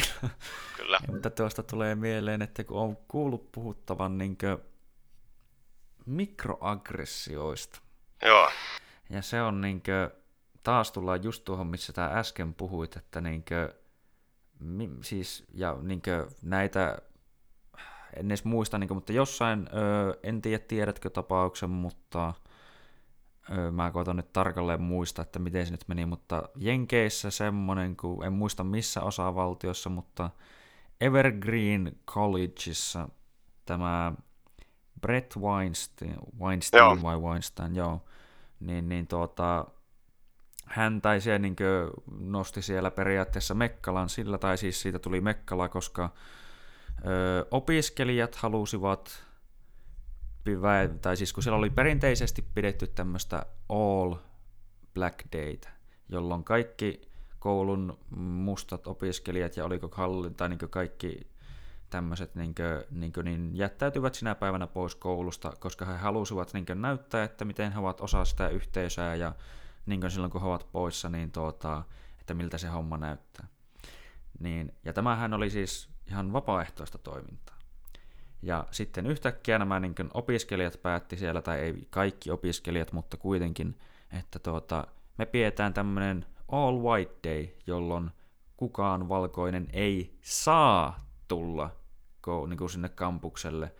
Ja tämä Brett Weinstein, joka on nimenomaan, oliko se biologia ja minkä muun opettaja, niin, niin sanoi, että hei, niin että tämä on mun duuni, mun, niin kuin mun elanto ja muu on tästä kiinni, ja te ette voi pakottaa mua olemaan tulematta töihin. Niin kuin, että tuo toinen homma perustuu ihan vapaaehtoisuuteen, ja tämä olisi niin tämmöistä käskemistä ja niin kuin vaatimista niin kuin nimenomaan että hän, ei hän niin ainakaan osallistu tähän, että hän tulee töihin normaalisti.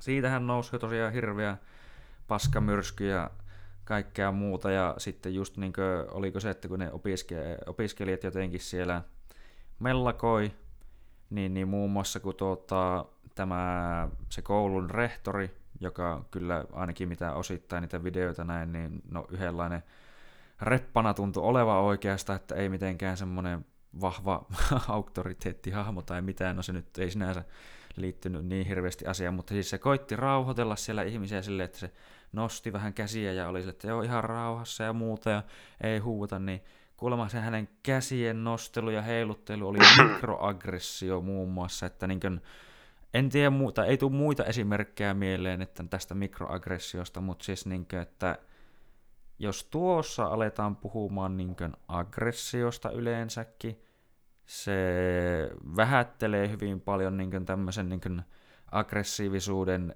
niin nimenomaan sanan merkitystä ja mitä sillä niin oikeasti ehkä haetaan, mutta miltä se itsestä osittain tuntuu, että kyse on oikeastaan siitä, että se halutaan niin kuin rinnastaa just johonkin aggressiivisuuteen, tyyliin hyvä, ettei pahoinpitelyä ja näin edespäin, koska sillä taas sitten saadaan oikeutettua niitä omia toimia vähän niin kuin jollain tasolla, että niin kuin, koska tuo, tai niin kuin sinäkin pahoinpitelit koko luokan noilla hirveillä sanoillasi, niin, niin sinua pitäisi selkeästi rangaista. Niin, että se alkaa todellakin niin kuin lipsumaan se, että mitä niin kuin kaikilla asioilla tarkoitetaan ja tuota, no, mulla oli joku tuohon vielä, mutta no, no kuitenkin, että joo, kyllä se palaa tässä vielä, mutta...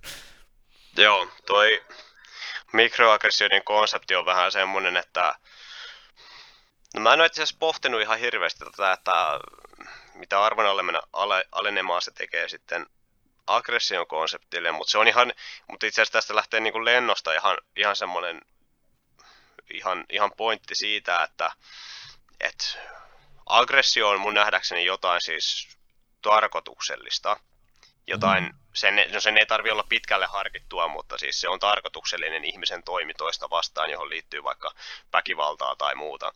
Mm. Mutta sitten mikroaggressioiden kohdalla, niin mikroaggressiothan on yleensä, kun mä, missä yhteyksissä mä oon kuullut sitä käytettävän, niin, niin siis, sillähän viitataan siis tällaisiin usein siis tiedostamattomiin ikään kuin, mm. että se, että sä liikutat käsiä tällä tavalla, niin se, että jos se tulkitaan mm. mikroaggressioksi, niin siinähän ei ole siis todennäköisesti rehtori ei ajatellut, että nyt kohtelen teitä jotenkin aggressiivisesti tai teen nyt aggressiivisia mm. eleitä, mutta mm. mut ikään kuin, ja mikä tässä on yle, ylipäätään näistä tää, tätä aihealuetta liippaavissa kysymyksissä on niin, niin paljon ikään kuin ähm, sen ihmisen tekijän intentio, siis tarkoitusperä, mm, mm, ei itsessään kyllä. enää ole niin kuin merkityksellistä, vaan merkityksellistä mm. tulee siitä, että, että miten joku asian kokee, miten he näkee mm. asian.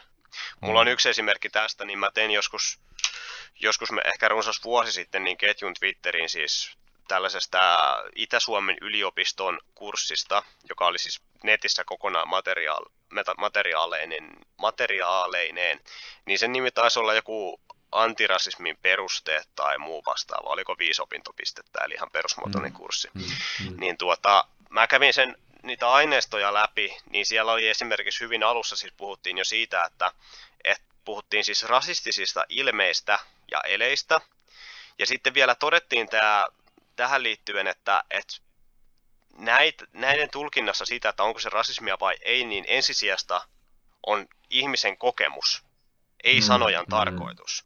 Mm. Eli si, siis yliopistotasollakin puhuttiin ikään kuin siitä, että jos joku kokee jonkun asian rasistiseksi, niin se tekee siitä rasistista. Eli ei enää merkitystä mm. sillä, että, että miten ihminen on tarkoittanut asiaa tehdessään, vaan yhtäkkiä se kokemus onkin ensisijasta siinä. Ja siinähän on se mm. ongelma, mistä mä oon myös, myös puhunut paljon ja mikä mua, mitä mä pidän erityisen huolestuttavan, niin on se, että jos yhteiskunta alkaa ikään kuin palkita, palkita ihmisiä siitä, että kuka kokee kaikista herkimmin kaikki asiat, mm, mm, eli ku, kenellä on kaikista alhaisin ikään kuin kipukynnys toisten ihmisten puheelle, niin yhtäkkiä he onkin avainasemassa määrittelemässä sitä, mikä on pahaa puhetta ja ikävää mm. puhetta ja mikä on ikään kuin jotain, mitä meidän pitäisi halveksua, koska eihän me tykätä rasismista, ei me tykätä mm. mistään fobioista tai ahdasmielisyydestä tai muusta. Niin jos me annetaankin yhtäkkiä näiden määrit, näiden käsitteiden määrittelyvalta siis sille, joka kokee asiat ja näkee kaikista herkimmin ja, ja todennäköisesti siis hyvin mm. överisti, mm. niin mi, mitä se silloin tarkoittaa? Siis se on suoranaista siis palkitsemista, koska siis se, että joku voi sanoa, että, että jokin asia on vihaa tai fobiaa ja ikään kuin, että muu yhteiskunta seuraa hänen, hänen käsitystään asiassa, mm. niin siinähän on kyse siis ihan puhtaasti vallasta. Etenkin, mm. koska näissä piireissä, jotka tätä määrittelyä tekee, siis puhutaan esimerkiksi antirasismin konseptista, jota mä oon kritisoinut paljon, koska mä en näe, että se on sama kuin ö, rasismin vastustaminen, niin antirasismi näissä piireissä, niin heillä on niin kuin hyvin suuri edustus siellä vaikuttajista, jotka puhuu tästä, niin on esimerkiksi vihreän, vihreän ja vasemmistoliiton, vihreiden ja vasemmistoliiton edustajia. Mm. Niin sanotaan, että jos yksi poliittinen segmentti pääsee siellä määrittämään, että et, et missä menee ikään kuin raja, raja rasismille ja ikään kuin sallitta, sallittavan tai oikean puheen välillä, mm. niin mä näen sen aika ikävänä, ikävänä kehityssuuntana. Tietenkään se on aina vähän, vähän ikään kuin semmoinen loikka eteenpäin, jos lähtee puhumaan heti sen jälkeen jostain, jostain tuota kommunististen maiden sananvapausongelmista tai, mm. tai totalitarismista, niin siinä on pieni loikka kuitenkin välissä. Mutta mut, mut siitä huolimatta niin tulisi kuitenkin katsoa näihin maihin ja katsoa, että miten, miten siellä se asia on toiminut, niin esimerkiksi mm. semmoinen konsepti kuin sananvastuu tai se, että et, et sananvapaustilanne on hyvä, kunhan, kunhan sua ei vaan ennakkoon sensuroida, mutta jälkeenpäin sulle voi sitten aiheuttaa vaikka minkälaisia sanktioita. Mm. Niin esimerkiksi tämmöiset konseptit, niin niitä kannattaa siis peilata ehdottomasti niihin maihin, jossa, jossa asiat on huomattavasti huonommin, koska ei se, harvoin mm. se on mm. sillä tavalla, että yhtäkkiä, yhtäkkiä jokin maa muuttuu, muuttuu vain diktatuuriksi. Että no, jos on mm. vallankumous tai, tai muu vastaava, ja että sen kautta syntyy totalitaristinen hallinto, niin siinä tapauksessa kyllä. Mutta sitten, että, että monet maat voi luisua pikkuhiljaa siihen tilanteeseen, mm, mm. että, että yksinkertaisesti joidenkin asioiden sanominen on kovin, kovin tuomittavaa. Niin, kyllä. Se on jotenkin jännä, että miten mä, niin kun mä monesti juttelen ihmisten kanssa niin kun, no, näistä ja monennäköisistä muistakin asioista, niin niillä ei ole minkään näköistä niin kuin, kuvaa tai tuntuu, että äly, tai siis miten sen nyt sanoisi, ne ei näe sitä mitenkään mahdolliseksi, että tämmöinen voisi ikinä olla mahdollista, vaikka se on mahdollista tälläkin hetkellä, tai siis se on todellisuus tällä hetkellä monessa maassa, mitä niin löytyy niin ympäri maailmaa. Ja tosiaan niin tuo, että jos me lähdetään siihen jollain tasolla, että ketään ei saisi ikinä loukata mistään, ja että mikään puhe tai ihan sama teko tai mikä niin ei saa olla millään tavalla loukkaavaa, niin se on aika ongelmallinen käsite, jos se varsinkin ottaa noin niin konkreettisesti, koska no mitä sitten, jos sanotaan vaikka, no aloitetaan vaikka tämmöisestä esimerkistä, että no sä haet työpaikkaa sä et ole vaikka tarpeeksi pätevä siihen työpaikkaan ja sä et saa sitä työpaikkaa. Sehän on loukkaavaa. Sä saatan, niin kuin se tuntuu pahalta, kun sä et saanut sitä työpaikkaa.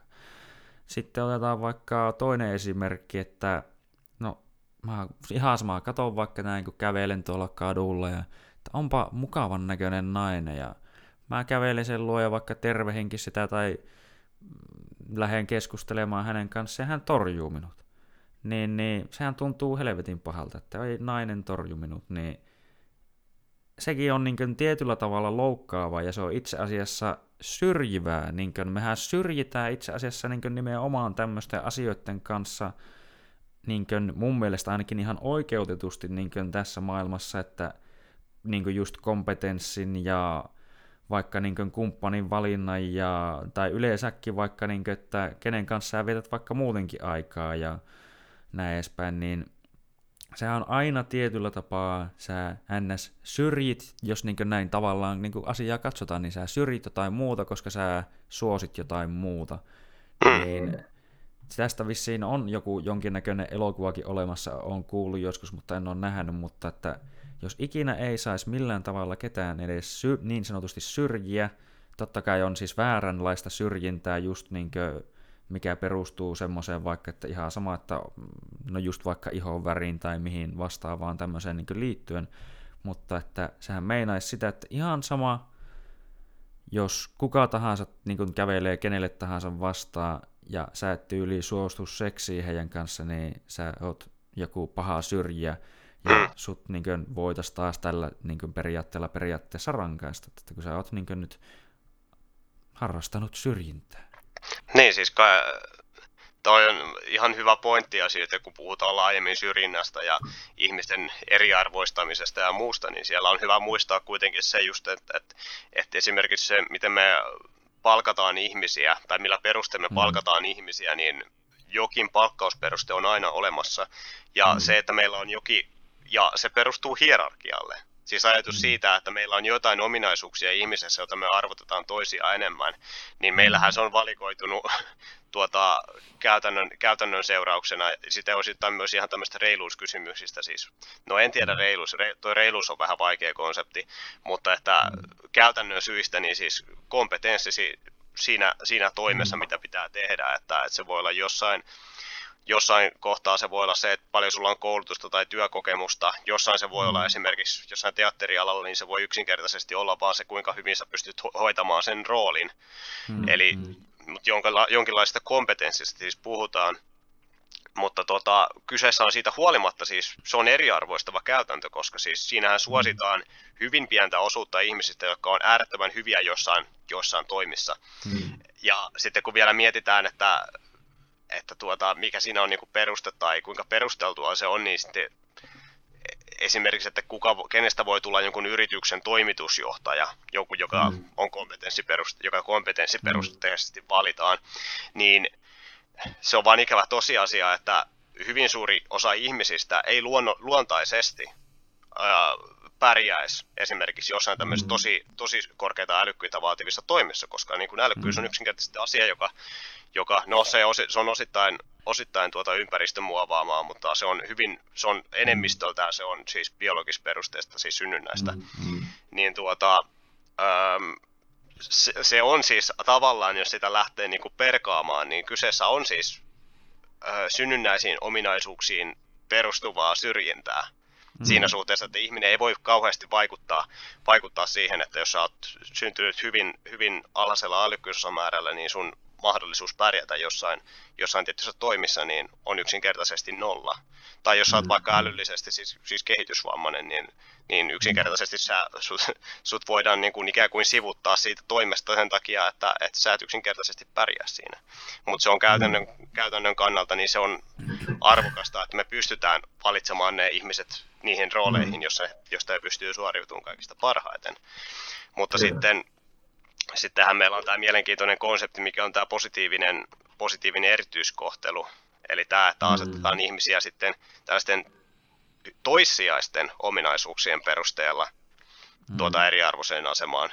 Tai itse asiassa no sekä eriarvoiseen että sitten parempaan asemaan. Että tässähän oli hiljattain just juttu tästä, että mä en ihan ihan perusteellista asiaa lukenut, mutta ilmeisesti Helsingissä siis ollaan siirtymässä henkilöstöhankintojen osalta tai muun rekryn, että jos on kaksi saman, samalla pätevyydellä olevaa hakijaa, niin sitten suositaan sitä, joka kuuluu johonkin vähemmistöön, vähemmistöön tai muuhun. Ja tästä oli mm-hmm. keskustelua, juuri tähän otti kantaa jotkut, jotkut tunnetut nimet, nimet tuolla Twitterinkin puolella, niin niin tota, se, on, se on tosi mielenkiintoista se ajatus, ja mä en tiedä, että mitä siinä oikein lopulta näitä, näillä ihmisillä käy niin kuin mielessä siis, että se, että, että jokin ryhmä ei ole edustettuna jossain, jossain virassa, hmm.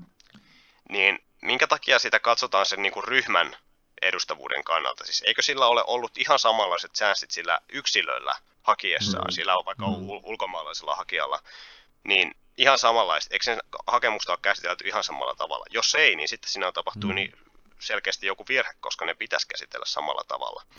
Mutta sitten kun ruvetaan ajattelemaan, että mä voin, että me voidaankin pistää vaikka mut työnhakijana, jos mä haen Helsingin kaupungille, niin että mut voitaisiin laittaa sitten, ja on, sitten on toinen joku tumma, tummempi kaveri, joka on hakemassa, ja meillä on sama pätevyys, mm. niin sitten katsotaankin, että mut voi siinä tilanteessa sivuuttaa sen takia, että saadaan se toinen sinne ihonvärin perusteella.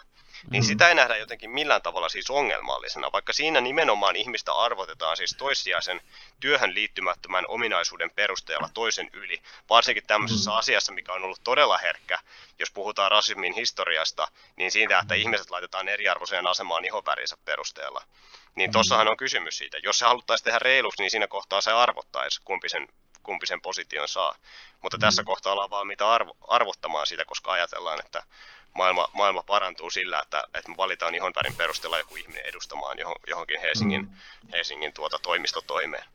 Se on tuo, tulee mieleen, että tai voisin kuvitella, tai siis kun mä kysyit kysymyksen, että mitä hän niin ajattelee, niin no jollain tavalla ainakin heidän, tai niin mitä on kuullut, niin omien sanojen mukaan kyse olisi nimenomaan diversiteetistä, mm. mutta tuota, eli monimuotoisuudesta tämmöisestä, että saataisiin niin kuin tietyllä tapaa se edustus kaikista ryhmistä, mutta siis tossakin tullaan ensinnäkin siihen ongelmaan, että miksi vitussa me ollaan ryhmiä, miksi me ei olla yksilöitä niin tavallaan, että kuka sanoo, että, ja tuokin on mun mielestä niin itse asiassa niin se onkin, niin rasistinen näkemys, että se, että jos joku edu, edustaa. Minun mielestä kukaan ei oikein edusta mitään ryhmää, ellei oikeasti niin kuin, ole liittynyt johonkin ryhmään, jota sitten edustaa.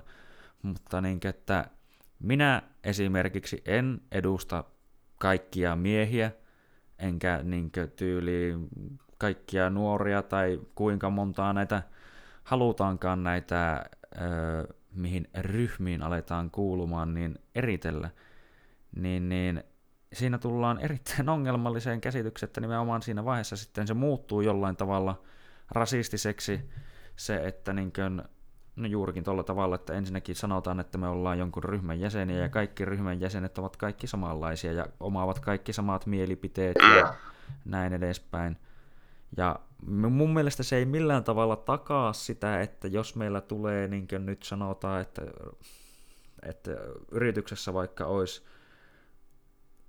silleen tasaisesti, miten se nyt prosentuaalisesti jakaakaan, että olisi niin valkoisia, mustia ja sitten niin vaikka aasialaisia ja kaikkia, niin että eikö siinä ensinnäkin, tai niin siinä tulee myös semmoinen ongelma, että tuota, löytyykö, niin kuin, tai siis ihan tämmöinenkin, niin kuin, eikö se ole periaatteessa fakta, että en nyt muista kuinka monta prosenttia väestöstä on just homoseksuaaleja, niin, niin se on kuitenkin selkeä vähemmistö, niin miten heitä edes riittäisi jokaiseen yritykseen, mitä niin maailmasta löytyy.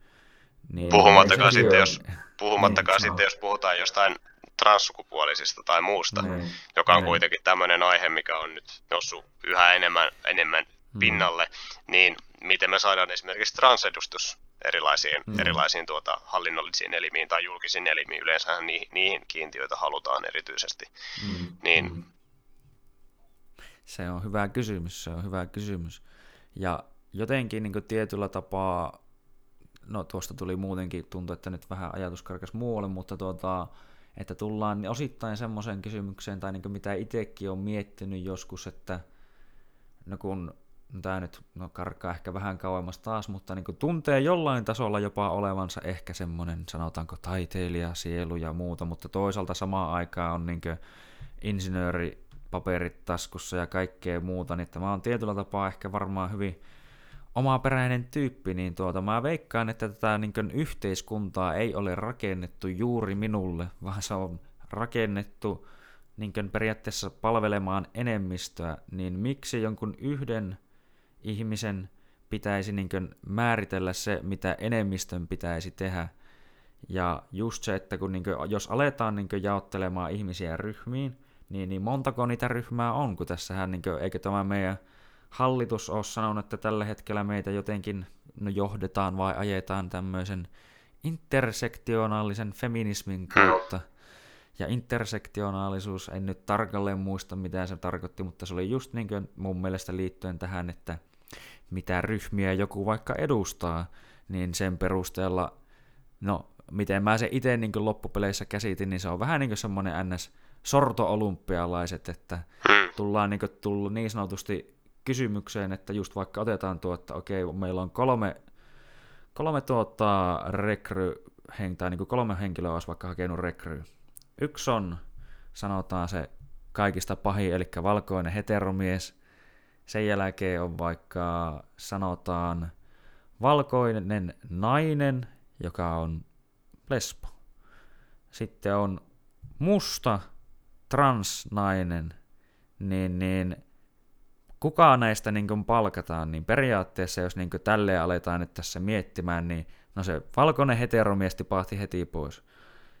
Koska tämä oli niin miehet nyt kuulemma sortaa hirveästi naisia, vaikka niin haluaisin kysyä jokaiselta, joka on niin kuin, tai siis totta kai aina voi asioita parantaa, mutta haluaisin kysyä melkein jokaiselta, joka niin kuin on varsinkin tämmöinen äärifeministi, niin tuota, kertokaa yksikin maa, missä asiat on paremmin niin naisille kuin varsinkin niin länsimaissa. Mutta tosiaan niin, ja tässä olisi sitten se valkoinen nainen, mutta se, ja hän kuuluu vielä seksuaalivähemmistöön. Mutta sitten siinä oli vieressä mustanainen, joka oli kans niin tämmöiseen ehkä vielä harvinaisempaan seksuaalivähemmistöön, niin sehän periaatteessa tällä hienolla logiikalla meinaa sitä, että se valko tai niin musta transnainen voitti tämän kisan, koska hänellä oli enemmän asioita, mistä häntä niin kuin ainakin tämän käsityksen mukaan sorretaan. Niin, niin jotenkin niin kuin,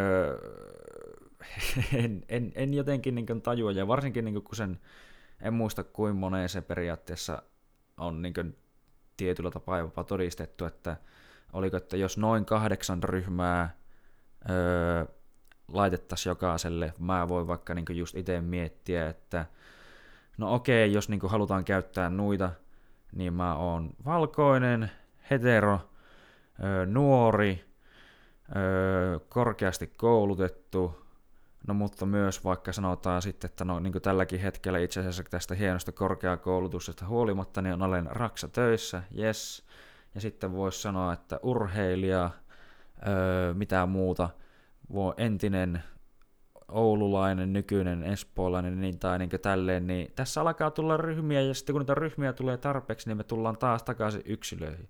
Mm. Niin tässä Sä, ei niin, se, ole niin logiikkaa silleen minun mielestä näissä jutuissa hirveästi. No niin, niinhän se on, että, että, että kun me tarpeeksi kauan jaetaan ihmisiä erilaisiin ryhmiin, niin, tai kun tehdään, tehtäisiin jokaiselle ihmiselle kaikki mahdolliset ryhmäjaot, niin lopulta se tarkoittaa, että me ollaan yksilöitä. Koska siis mm. siinä kohtaa, siis kun se viedään ihan äärimmilleen, niin me tehdään siis ryhmäjaottelua ihan, ihan niin kuin ajatuksiin perustuen, näkemyksiin, poliittisiin mm. kantoihin. Joku ihminen voisi olla käytännössä melkein ihan samoilla statseilla kuin minä, mutta hän on eri mieltä mm. vaikka, vaikka kannabiksen dekriminalisoinnista, jolloin, mm. jolloin se tekee meidän välille eron. Että sieltä mm. syntyy se yksilö. Mutta sitten tässä, että se on vähän silleen tavallaan ristiriitasta se, että kuin intersektionaalisuus ikään kuin esittää, kuin, jos sitä harjoittaa ikään kuin tarpeeksi pitkälle tätä sektioajattelua, että ihminen, mm, ihminen, mm. ihminen leikataan mm. tälleen kuvannollisesti palasiin mm. sen, sen suhteen, että mihin ryhmiin he kuuluu, niin siellä on tuommoinen individualistinen, yksilökeskeinen niin kuin ajattelu, ajattelutapa, mm. ja näkemys. Mutta sitten, että miten se kuitenkin toteutuu tai miten sitä ajetaan noissa piireissä, niin se on kuitenkin perustuu hyvin voimakkaasti kuitenkin sitten ryhmäajattelulle. Sille mm. ajatukselle, että, että, että meidän pitää tasata nimenomaan y- yhteisöjen, ryhmien välisiä eroja, esimerkiksi mm. edustuksen suhteen. Mm. Esimerkiksi jos puhutaan vaikka, vaikka siitä, että kuinka moni nainen, nainen on vaikka insinööri tai että kuinka moni mies on opettaja tai tai mm. tuota, kuinka moni mies menee sairaanhoitajaksi, tai, mm. tai tuota, kuinka monta naista on raksalla. No, harvemmin näistä puhutaan, mieluummin puhutaan siitä, että kuinka paljon naisia on toimitusjohtajina, tai, mm. tai että minkä takia naiset ei mene, mene tota, matematiikan tai korkeasti palkattujen luonnontieteellisten alojen, alojen tuota, opiskelijoiksi, mm. tai töitä tekemään sinne. Niin tuota, mä, mun on hyvin vaikea ymmärtää sitä. Siis tai siis kun periaatteessa mä ymmärrän sen edustuksellisuuden, että jos, jos jossain ammattikunnassa ei ole on sanotaan 2 prosenttia naisia, niin naisten mm. kynnys hakea sille alalle voi olla sen takia pienempi. Mutta sitten kun me mietitään sitä, niin siinä tulee, siinä tulee semmoinen hyvin perustavanlaatuinen ongelma, että, että tuota, minkä takia me ajatellaan sitä ensisijaisesti siis, että jos me oltaisiin valmiita ikään kuin laittamaan se ryhmä, miehet, mm. eriarvoiseen asemaan ja mieshakijat eriarvoiseen asemaan sillä perusteella, että me halutaan sinne lisää naisia. Mm. Jolloin me, me siirrytään siis siitä, että yksilö tekee valintoja, esimerkiksi koulutuspaikkansa, työpaikkansa suhteen, ammatinvalintansa suhteen. Yksilö tekee valintoja, jotka voi olla välillä vaikeitakin. Kaikki me tehdään mm. semmoisia valintoja. Me siirrytään semmosesta, että naiset ei yksinkertaisesti hakeudu jollekin alalle, he tekevät sen päätöksen.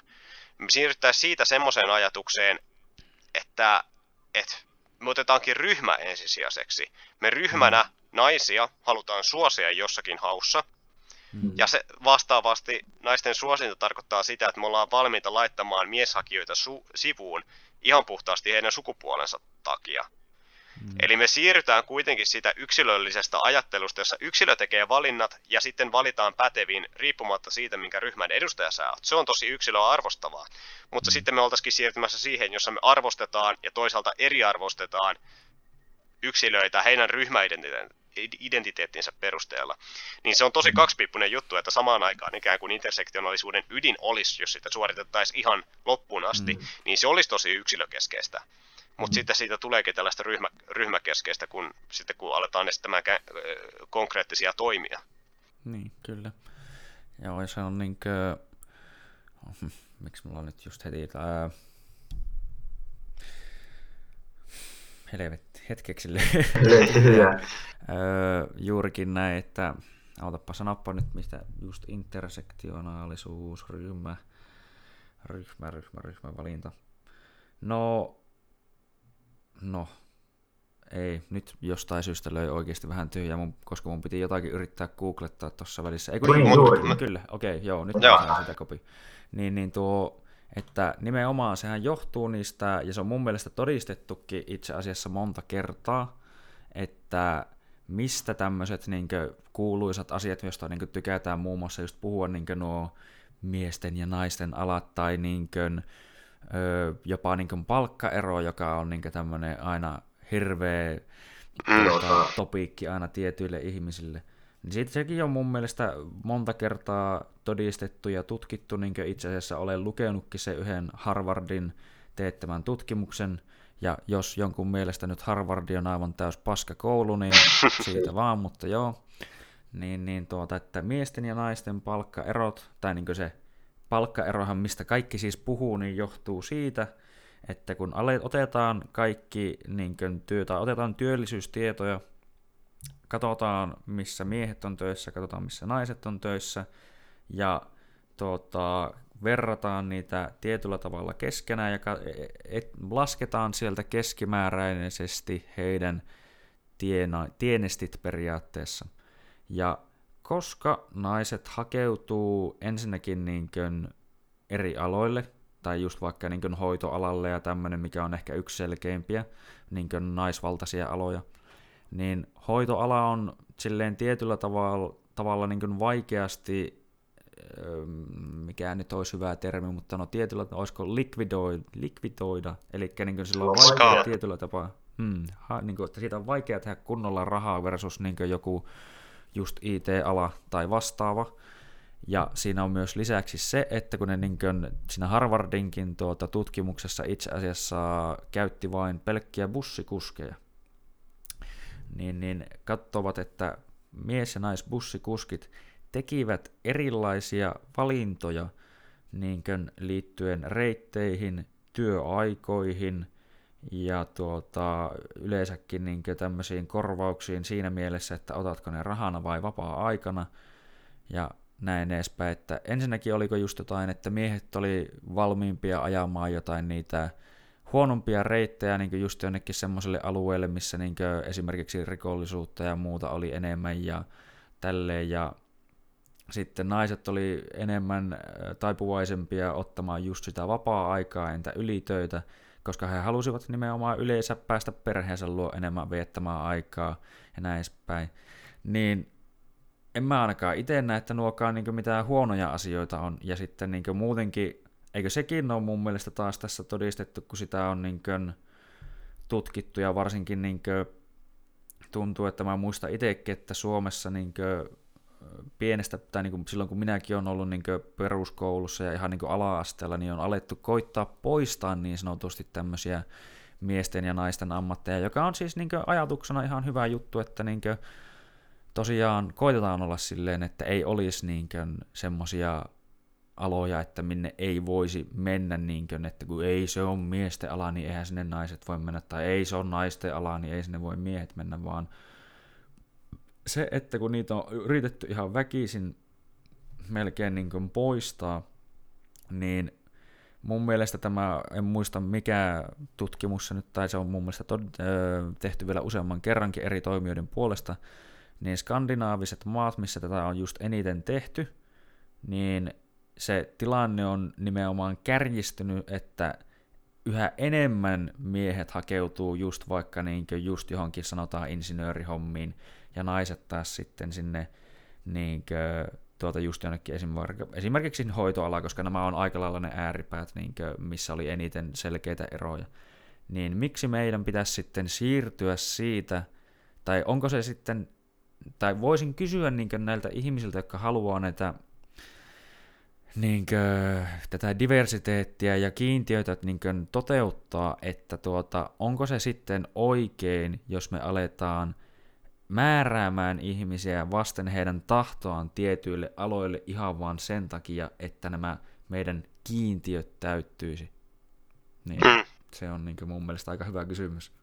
Tuossa yksi pointti niin kun, liittyen tuohon palkkaeroasiaan, minkä nostit esiin, niin, mm. niin tota, siinäkin olisi hyvä huomata, tai siis ensinnäkin nämä relevantit pointit siitä, että siis selittämätön palkkaero, siis jotain pystyä selittämään mm. esimerkiksi sillä, että kuinka monta työtunti, kuinka, mikä on työtuntierot miesten ja naisten välillä, tai mm. ammatinvalinnat, tai, tai mm. kokemus, tai pätevyys, tai, tai vaikka ihan vaan, että miten onnistuu palkkaansa neuvottelemaan, jos on siinä mm, asemassa, kyllä, niin että et, sen jälkeen selittämätön palkkaero on mun käsittääkseni oli olikohan valtiovarainministeriö, joka tätä selvitti joku pari vuotta sitten, niin selittämätön palkkaero Suomessa arvioidaan, että se on nollasta kahteen prosenttiin tai jotain sen suuntaista. Mm. Ihan varmaan on luvusta, mutta se löytyy muistaakseni jonkun, jonkun ministeriön, oliko, oliko just valtiovarainministeriön sivulta tai työ- ja elinkeinoministeriön.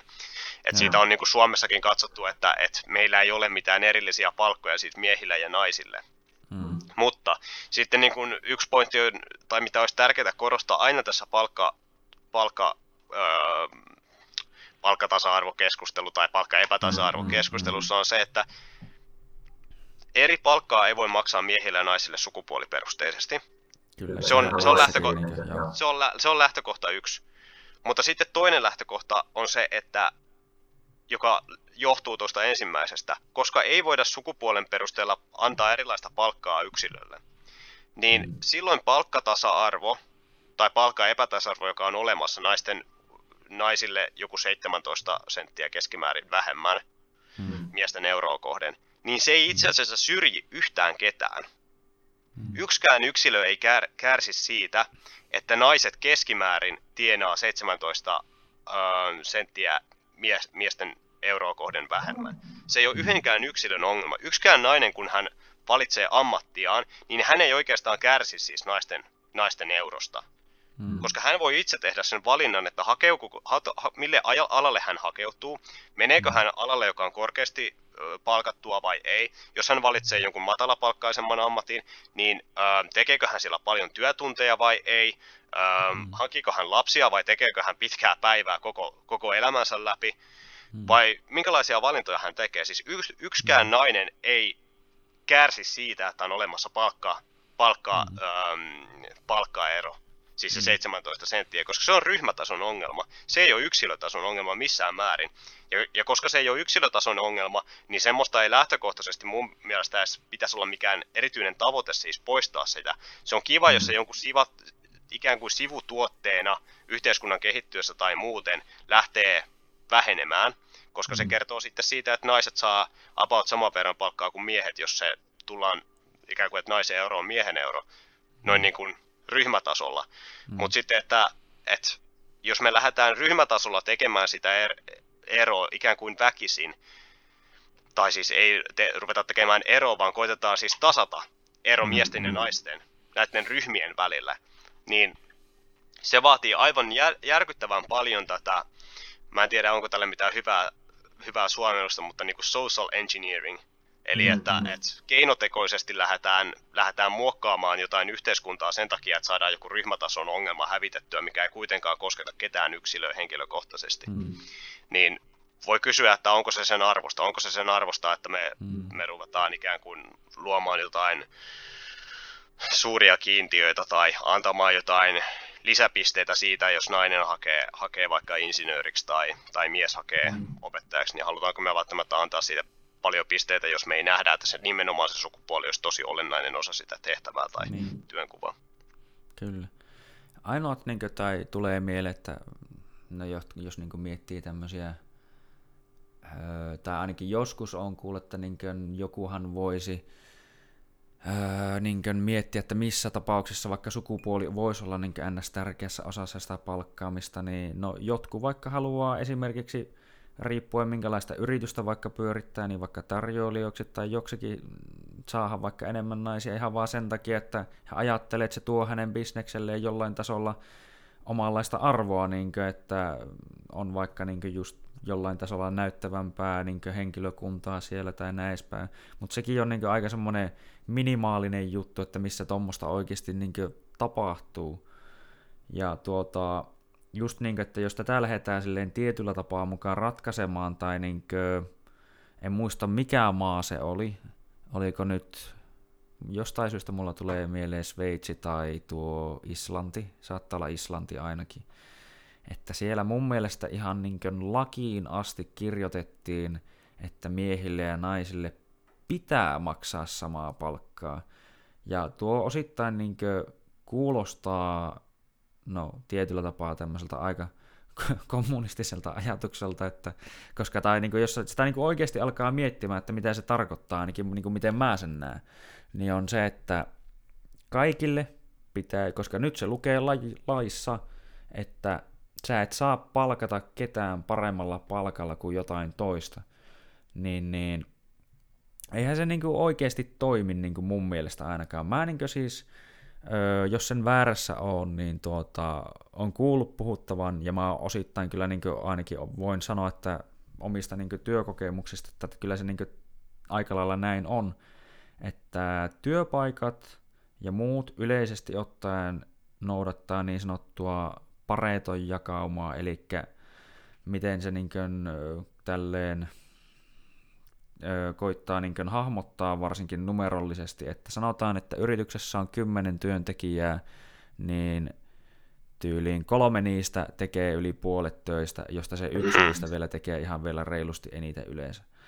Niin, niin, ja jos on sata, niin noin kymmenen henkilöä tekee melkein puolet töistä. Niin pitäisikö heille maksaa samaa palkkaa? Mä oon niin itsekin nähnyt tosiaan, niin, tai no, voin tälläkin hetkellä, no liikaa nyt ainakin menemättä, että missä on töissä ja mitä ja ketään siellä nyt on, mutta tuota, että siellä on tyyppejä, niin kuin, jotka nojailee puolet päivästä suunnilleen aitaa, ja mä oon tehnyt omat hommani silleen, että mä oon niinku periaatteessa pari päivää hyvä, etten eessä sitä aikataulua, missä niinku muut tulee, niinku, että okei, tuona päivänä valetaan ja näin edespäin ja bla bla bla, että sanotaan, niinku, että tuona päivänä näiden asioiden pitäisi olla valmiina, niin mä oon tehnyt ne on niinku melkein hyvä, ettei pari päivää aikaisemmin. Niin, niin kuuluuko kaikkien näiden saada samaa palkkaa? Koska mä ainakin niin näen sen silleen, että palkan periaatteessa pitäisi perustua aina siihen, että miten tuottelias sä oot, miten paljon sä tuot niin kuin hyötyä sille yritykselle. Eli jos niin ajatellaan, että tämä on niin ihan tämmöistä tietyllä tapaa palkkauksen one on one jollain tasolla, että jos henkilö maksaa minulle 15 euroa tunti, niin hänen pitäisi tuottaa mulle vähintään joku niin melkein 17-20, no oikeastaan aika lailla 20 ja vähän jopa enemmänkin euroa, jotta minun kannattaa pitää hänet siellä. Mun ei kannata palkata ketään vielä toista euroa tunti, jos se tuottaa mulle vaan 10 euroa tunti. Mä häviän joka tunnilta 5 euroa. Ja jos tuon saman esimerkin periaatteessa, tai ton, niin kuin, että kaikille aina pitäisi maksaa tiettyä samaa ja niin kuin, palkkaa, niin siirretään vaikka koulumaailmaan, niin, niin pitäisikö kaikkien saada sama numero? Koska selkeästi siellä on niin joku, joka osaa sen asian vaikka paremmin. Meillä on niin tämmöiset taulukot ja öö, järjestelmät, miten, minkä perusteella me niin arvioidaan näitä töitä. Ja jos niin toinen hyvä, että niin kuin, tuo näyttää sille, että se ei osaa mitään sitä, niin kuin, mitä se niin kuin, vaikka kurssista pitäisi oikeasti osata, ja että se saisi niin kuin, hylätyn, ja toinen taas niin kuin, kirjoittaa vaikka vittu kymmenen sivu esse, joka on aivan niin kuin, uskomaton ja näin edespäin, niin miksi heidät pitäisi niin kuin, laittaa samalle viivalle tai niin kuin, sama, arvostella samalla tavalla, ja eikö se itse asiassa myös tee sen, että se ei kannusta ketään yhtään tekemään, niin tekemään mitään parempaa tai ottaa yhtään enempää vastuuta tai mitään kuin, että sanotaan, että jos myös niin kärjistää vähän, että pitäisikö toimitusjohtajan saada vaikka sama palkka kuin se siivoja, joka käy siellä niin välillä putsaamassa tiloja, niin näin ongelmalliseksi. Niin, mä en tiedä, että mitä, mitä siellä Sveitsissä on suoranaisesti kirjattu, mutta siis sehän mikä on käytännössä vain olennaista on se, että, että mitä me pidetään siis hyväksyttävinä, ähm, mitkä on hyväksyttävät syyt maksaa erilaista palkkaa ihmisille. Se, siitähän mm. siinä, kysymys, siinä on niin mm. lopulta mm. kysymys. Mm. Eli että me ei nähdä esimerkiksi, että ihmisen ihon värin tai sukupuolen tai muun perusteella ihmiselle voisi maksaa erilaista, erilaista palkkaa, niin sehän perustuu tähän mm. ajatukseen, että kaikkia yksilöitä riippumatta heidän tämmöisistä toisista ominaisuuksistaan, niin arvostetaan yhtä paljon ja heidän työpanostaan myös arvostetaan yhtä paljon. Mutta sitten kun mennään siihen, että mikä olisi hyväksyttäviä syitä maksaa erilaista palkkaa, niin sitten tullaan juuri tuohon, että, että totta kai se, joka tuottaa tuottaa enemmän hyötyä työnantajalle, niin kyllähän lähtökohtaisesti, mm. siis periaatteellisella tasolla, tämä, se on toinen, miten sitä käytännössä voidaan toteuttaa, mutta periaatteen tasolla, niin mun mielestä on ihan itsestään selvää, että se, joka tekee enemmän työtä tai tuottaa enemmän hyötyä, hän, hän ei välttämättä käytä niin kuin omia resurssejaan siihen enemmän, ehkä hän tekee töitä vaan fiksummin sille mm. työnantajalle tai, tai muuten tehokkaammin, niin, niin totta kai hänelle siis kuuluu suurempi palkka kuin sille, joka, joka nojailee siellä jotain aitaa vasten. Se on mun mielestä ihan itsestäänselvä asia. Mm. Mä en ihan tarkalleen ottaen tiedä, että minkä takia, että perustuuko, perustuuko se, että tällaista niin kuin suoritusperusteista palkkausta ei ole niin, niin monissa, varsinkaan julkisen puolen tuota, ammateissa käytössä, niin mä en tiedä, että perustuuko se sitten siihen, että, että ollaan koettu ikään kuin ikään kuin vaikeaksi, vaikeaksi mitata ihmisten ihmisten suorittamista, vai onko siellä ajatuksena se, että, että se olisi jotenkin eriarvoistava käytäntö mahdollisesti, ja että se loisi semmoista epätervettä kilpailua esimerkiksi, tai semmoista, hetkinen, mikä tämä termi on, että osaoptimointia esimerkiksi työsuoritusten mm. suhteen, mitä kannattaa tehdä, kuinka paljon ja muuta. Et mm. Siinä on varmasti niin kuin monia syitä, mutta lähtökohtaisena periaatteena tietysti munkin mielestä on itsestään selvää se, että joka tuottaa enemmän lisäarvoa, kuka tekee mm. oikeasti enemmän siis työtä, niin, niin tuota, hänen pitäisi saada enemmän palkkaa. Se on, se on, se on mm. kannustavaa. Mä uskon mm. hyvin voimakkaasti siis, tai no us, mä en tiedä, onko usko oikea, oikea, oikea käsite, mutta käytän sitä kuitenkin. Esimerkiksi siis kannustin loukku, loukkuihin, että, että jos, mm, mm. jos ikään kuin se, että teet lisää työtä, niin ei tuota sulle oikeastaan, oikeastaan mitään sä et saa siitä mitään lisää, sä teet sun työnantajalle lisää duunia. Hmm.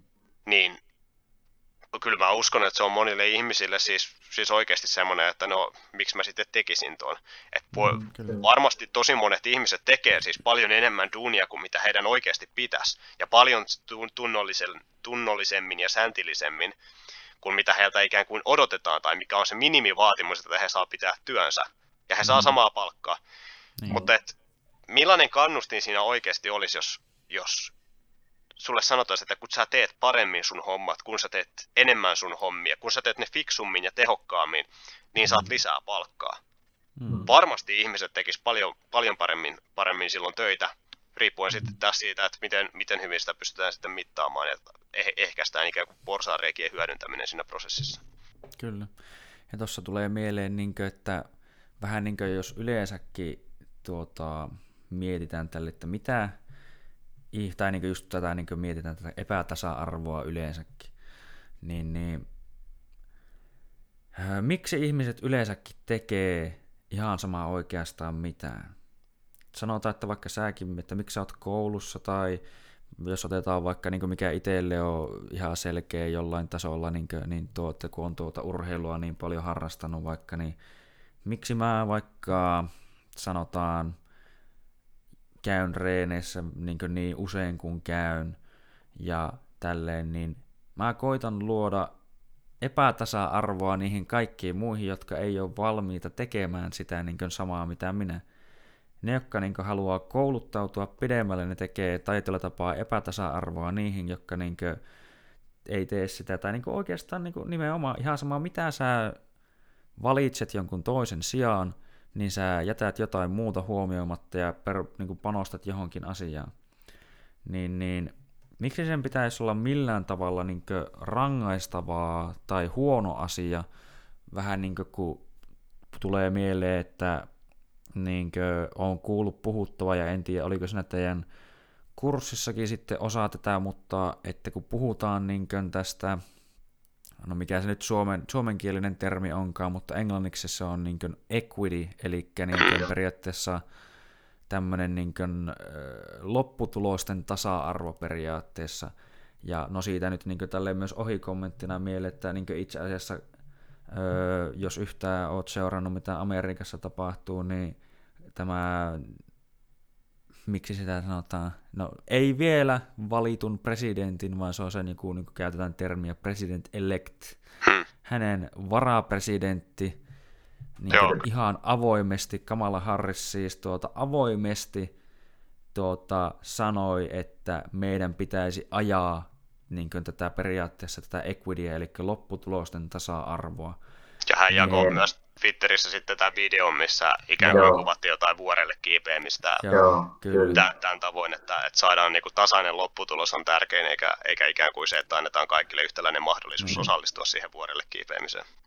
Niin, kyllä niin, niin se on niin kuin aika todistetustikin niin aika murhaava ajatus loppupeleissä, jos se lyö oikeasti käytäntöön, koska sillä nimenomaan tapetaan kaikki viimeisetkin ihmisen motivaatiot tehdä yhtään mitään. Ja tuossa muutenkin, niin kuin, mitä se on sitten, jos niin kuin, tähän liittyen just jopa tuohon, no onko se nyt intersektionaalisuuteen ja muutenkin, niin mitä se sitten oikeasti on? Mä haluaisin niin kuin, tavallaan kysyä niiltä ihmisiltä, jotka sitä haluaa ajaa, että mitä te, niin kuin, pyri, mitä te pyritte saavuttamaan, että mitä te luulette, että, niin kuin, tai, tai mitä, mikä kaikki pitäisi olla tasan kaikille?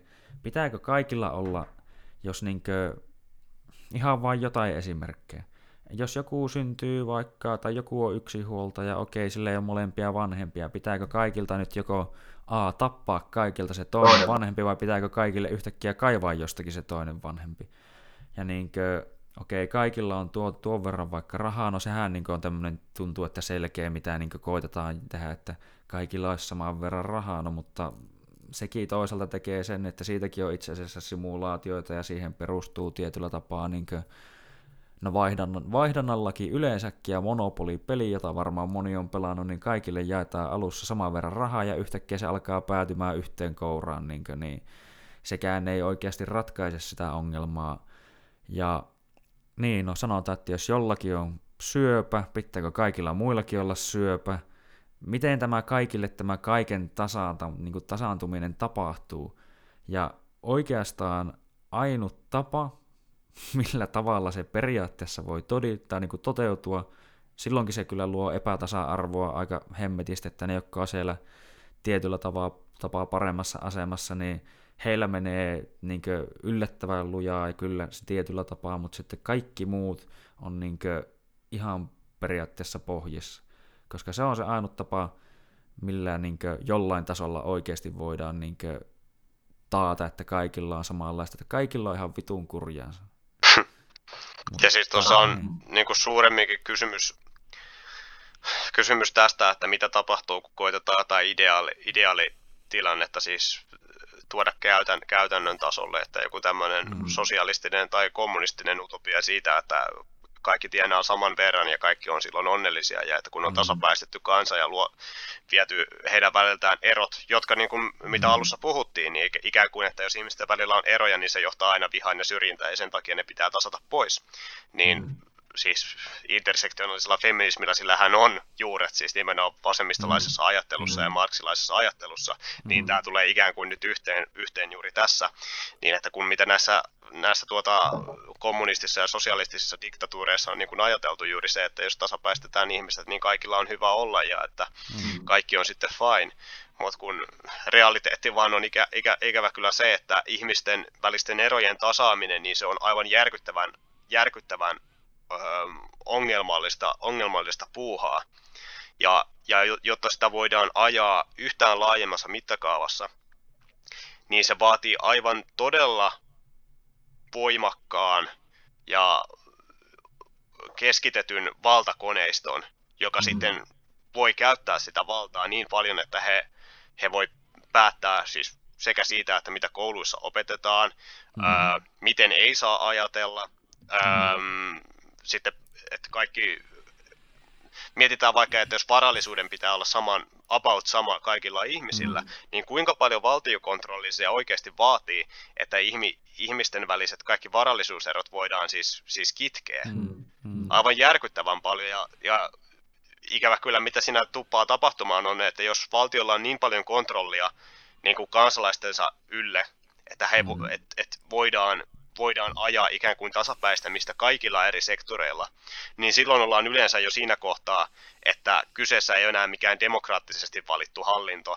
tai hallinto, mm. joka, joka kunnioittaa mitään, mitään oikeutta tai, tai mitään ihmisoikeussopimuksia tai mitään, vaan siinä on niin paljon valtaa jo siirretty valtiolle, että valtio on käytännössä siis totalitaristinen ja yleensä siitä on ollut mm. nimenomaan kyse, että, että jos ollaan koitettu tasapäistää, niin ollaan sorruttu totalitarismiin ja sitten sillä on omat seurauksensa, mitä, mitä tapahtuu totalitaristisissa maissa niille, jotka on eri mieltä vaikka siitä, että mm. varallisuuden ei pitäisi jakautua tasaisesti, ihan täysin tasaisesti mm. kaikille. Silloinhan se on myös vaarallinen ajatus, jos joku ajattelee sillä tavalla, koska se uhkaa koko sitä, sitä valtion, totalitaristisen valtion niin perusprinsiippiä, ajatusta mm. siitä, että, että kaikki ihmiset on samanarvoisia ja sen takia heille, oike- heillä kuuluu olla saman verran myös, myös tota varoja. Niin mm. jos joku erittää eriävän näkemyksen, niin ei tarvi olla kauhean nero, että keksii syyttää sen jälkeen tämmöistä ihmisestä niin kuin ihmisoikeusloukkaajaksi ja eriarvoistajaksi mm. ja riistäjäksi ja sortajaksi, mm. joka on sitten itsessään peruste jo sille, että, että häneen voidaan kohdistaa erilaisia tota, toimenpiteitä, niin kuin, mm. niin kuin on yleensä käynytkin sitten. Niin. No tässähän tullaan, niin tuntuu, että vaikka niin sanoitkin siinä yhdessä vaiheessa, että siinä on iso steppi, että tietystä pisteestä hypätään tiettyyn pisteeseen, mutta mm. nämä, nämä on just niin tietyllä tapaa niitä syitä, miksi mua itse, itse tämä huolestuttaa, että tällä hetkellä me tietyllä tapaa just näillä vihapuheen jutuilla ja muilla niin oikeasti saadaan sitä, että me koitetaan määrätä, että mistä saa puhua ja mistä ei.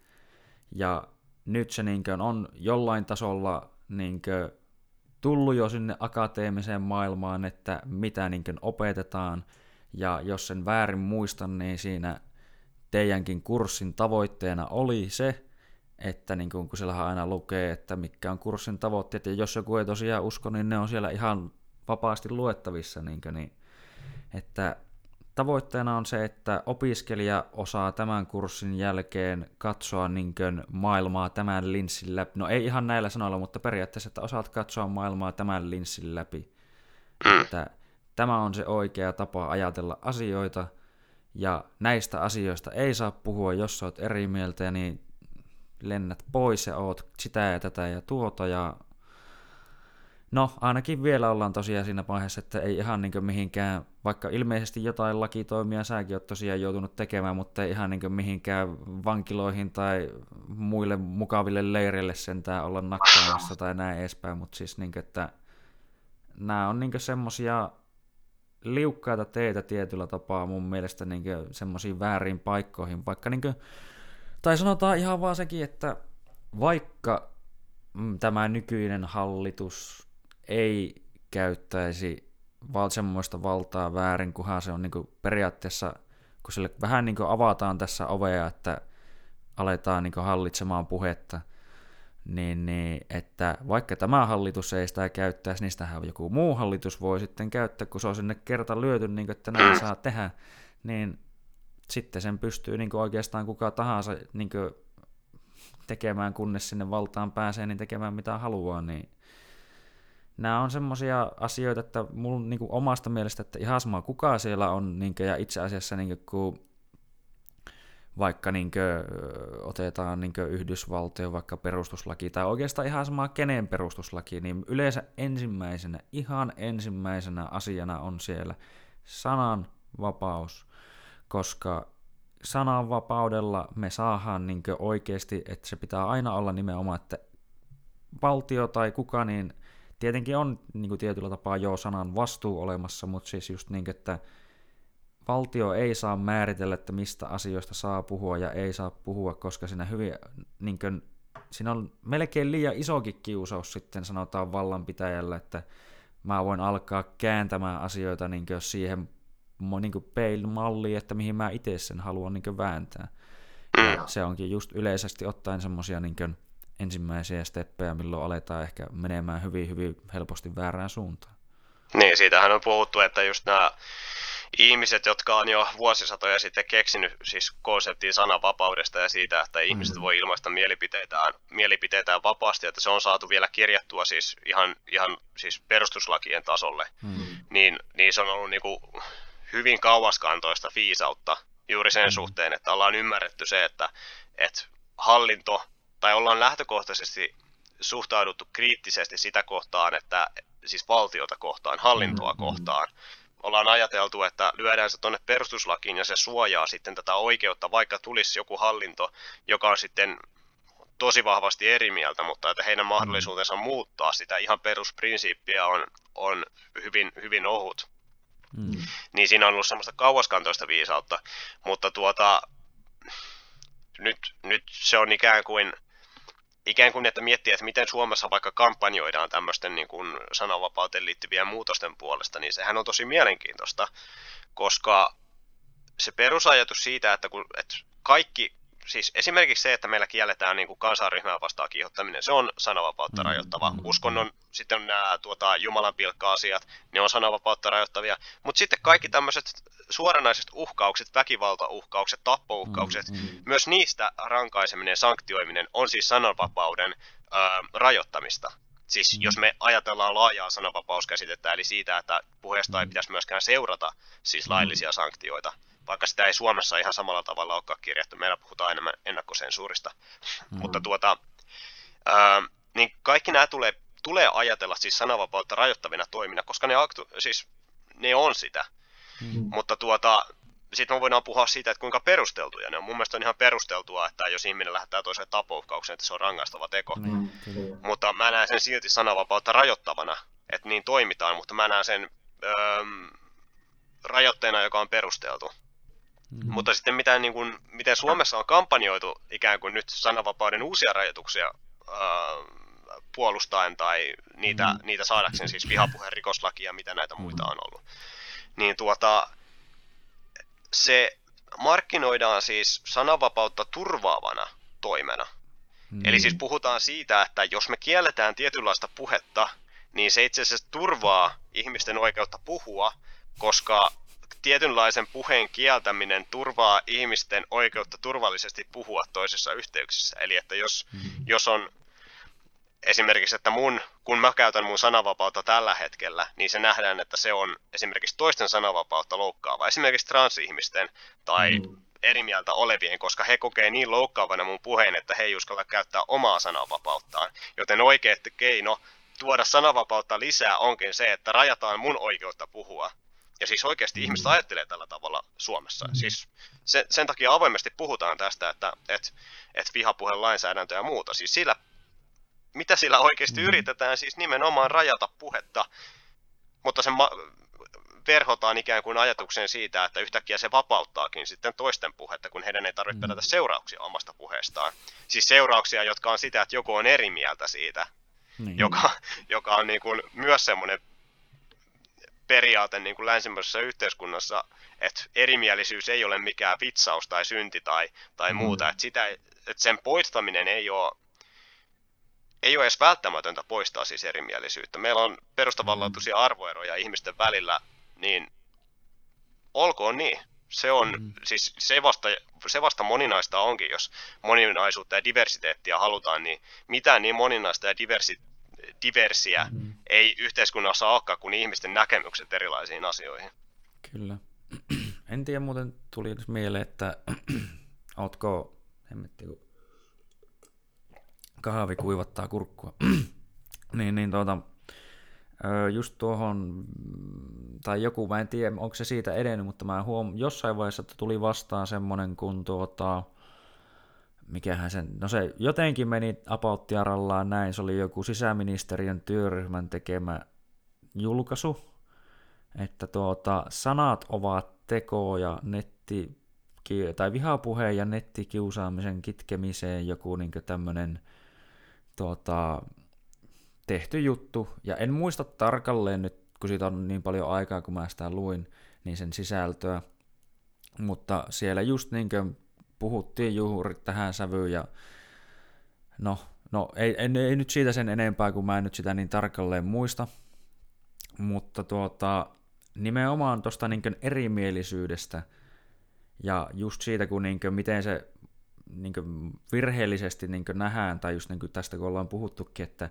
jos niin kaikki erilaisuudet, erimielisyydet mukaan poistetaan, niin se takaisi meille jonkun utopian, niin, niin se ei niin missään nimessä niin se oikeastaan takaa väkisinkin sen, että niin tietyllä tapaa kehitys pysähtyy ainakin niiden ideoiden ja muiden osalta, koska kukaan ei anna niin eriävää mielipidettä, kukaan ei kritisoi sitä mielipidettä. Ja tässä tullaan taas siihen, niin että Mä niin itse vaikka joku, tai niin siis kannatan sananvapautta silleenkin, että jos nyt joku välttämättä haluaa ilmasta olevansa jotenkin niin vaikka rasistinen, niin hänelle täytyy luoda se oikeus ilmaista se, se että niin kuin, onko se järkevää tai fiksua tai muutenkaan niin kuin, semmoista, mitä todellakaan pitäisi palkita, niin se on taas sitten eri asia.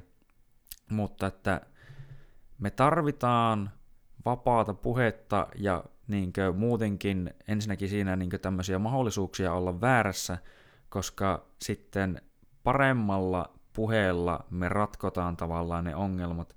Ja tuossa niin tuleekin just hauskasti mieleen se, niin kuin, mitä ollaan tässä just niin taas puhuttu, että nämä, jotka sanoo olevansa kaikista suvaitsevampia, niin ne ei suvaitse sitten yhtään eriävää mielipidettä. Mm. Semmoinen hieno, hieno dilemma siinä, että he haluaa tosiaan jollain tasolla vissiin elää siinä omassa, omassa hyvässä kuplassaan, missä ei kukaan ole tosiaan eri mieltä ja mitään, ja sen mukaan pitäisi pelastaa sitten kaikki. Mutta siis tämmöinen niin hyvin keskeinen ajatusmalli tämän takana on siis, jos mä oon oikein ymmärtänyt, siis, siis on tämä Popperin ajatus tästä, onko, tämä, onko se nimi suvaitsevaisuusdilemma vai mikä, mikä se on, mutta siis ajatus mm. siitä, että, suvaitseva, että mikä on suvaitse, suvaitsematonta silloin, Hmm. Koska, mm. tai että jos mä ikään kuin, jos mä leimaan kaiken semmoisen, mitä, mistä mä en pidä hmm. suvaitsemattomuudeksi, hmm. niin sillähän mä oikeutan sen, että mun ei, mun ei tarvi suvaita erimielisyyttä. Hmm. Esimerkiksi siis mun, hmm. mun, tässä mun keisin yhteydessä, mistä lähdettiin liikkeelle, niin, niin siellä esimerkiksi vedottiin nimenomaan tähän ajatus, hmm. ajatusmalliin. Tämä on myös semmoinen, mitä opetetaan meillä yliopistossa yliopistossa puhutaan paljon Popperista ja hänen ajattelustaan, niin, hmm. niin tota, äm, esimerkiksi täällä Jodel-kanavalla siis siellä, siellä, siellä puhuttiin siis nimenomaan hmm. tästä ja sitten jossain näissä Facebook-keskusteluissa ja muissa puhuttiin juuri tästä, että, että suvaitsemattomuutta ei tarvitsekaan suvaita. Tässä hmm. mun keississä ei puhuta siis siitä, että natsit marssu, marssii kadulla ja huutaa omaa agendaansa, mm. vaan puhutaan siitä, että yliopisto-opiskelija sanoo mm. luennolla, että miehellä ei ole kuukautisia ja ei pidä transmiehiä oikeina miehinä siinä, missä biologisia miehiä, niin yhtäkkiä mm. se on sen tason suvaitsemattomuutta, että, että sitä ei tarvikaan suvaita, että joku sanoo tällä tavalla. No, mun jatkokysymys on siitä, mistä mä oon myös mm. puhunut, että jos joku sanoo, että, että jokin, jokin mun sanoma asia on vihaa, fobiaa, ihmisoikeuksia loukkaavaa, jotain suvaitsemattomuutta siis, mm. niin miten siihen pitää siis suhtautua? Jos sä et suvaitse sitä, niin onko se sitä mieltä, että siis lainkaan ei pitäisi suvaita sitä? Siis hmm. laki, hmm. oikeusjärjestelmä. Että eikö hmm. senkään pitäisi suvaita tätä ajattelua? Koska silloin me tullaan siihen käsi, käsitykseen sitten, että et, hmm. et mun hmm. sanomat asiat pitäisi olla käytännössä siis rikollisia. Jolloin, jolloin jo, jolloin ollaan mun mielestä tosi raffilla tiellä, jos, jos, jos jo ne mm. mun sanomat asiat. Mä mm, ymmärrän, että mm, joku puhuu, mä ymmärrän sen, mä en ole ihan täysin samaa mieltä siitä, mutta että jos, jos että monet on kuitenkin sitä mieltä, että esimerkiksi kaikenlainen tämmöinen äärioikeistolainen tai natsi, natsipuhastelu sun muu, että semmoinen kaikki pitäisi absoluuttisesti kieltää, niin, niin tota, kun me ei puhuta edes siitä, vaan me puhutaan tämmöisestä siis näistä mm. transasioista, mm. mutta että, että mun mielestä sen pitää olla tosi voimakkaasti siis perusteltua, mm. jos me mm. lähdetään, lähdetään mm. raja, rajoittamaan juuri tätä mielipiteen, mielipiteen ilmaisuvapautta ja ilmaisuvapautta, mm. sananvapautta, mm. koska no, kuten ollaan todettu, niin silloin mm. ollaan, ollaan aika heikoilla tai mm. ko- matkalla jotain, josta, mm. jonka seuraukset voi olla sitten sellaisia, että niin. et, et, niitä me ei haluta. Ja sitten myös pointtina se, että, että sananvapaus on myös, myös konseptina ja arvona asia, joka voi olla hyvin vaikea palauttaa, mm. jos se on kertaalleen mm. rajattu. Et se, että se ollaan joskus saatu niinkin vapaamuotoisesti, Yhdysvalloissa varsinkin, mutta myös Suomessa jossain määrin, mm. niin tota, että se mm. ollaan saatu tälle tasolle, niin se on, se on suoranainen ihme, koska se on ensimmäinen asia, mikä, mikä lähtee niin kuin, mm. Mm. Tuota, häviämään yhteiskunnasta, jos se alkaa ottaa steppejä pois, pois niin kuin ikään kuin vapaa, ihmisten yksilöllisiin vapaa, yksilöllisyyteen ja sitten vapauteen liittyvästä ajattelusta steppejä sitten jonnekin kohti autoritarismia. Hmm.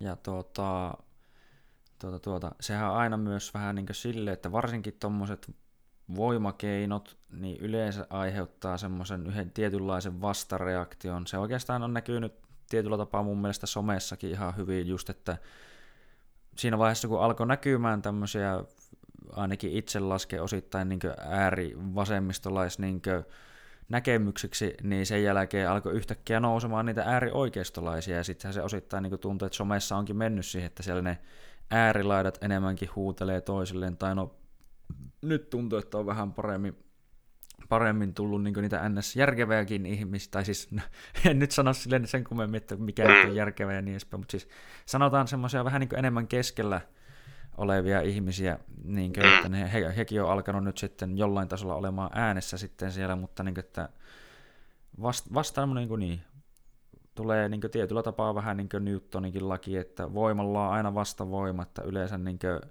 jos varsinkin lähdetään niin tolleen voimakeinoin tosiaan tekemään, niin se, se luo niin tietynlaisia reaktioita.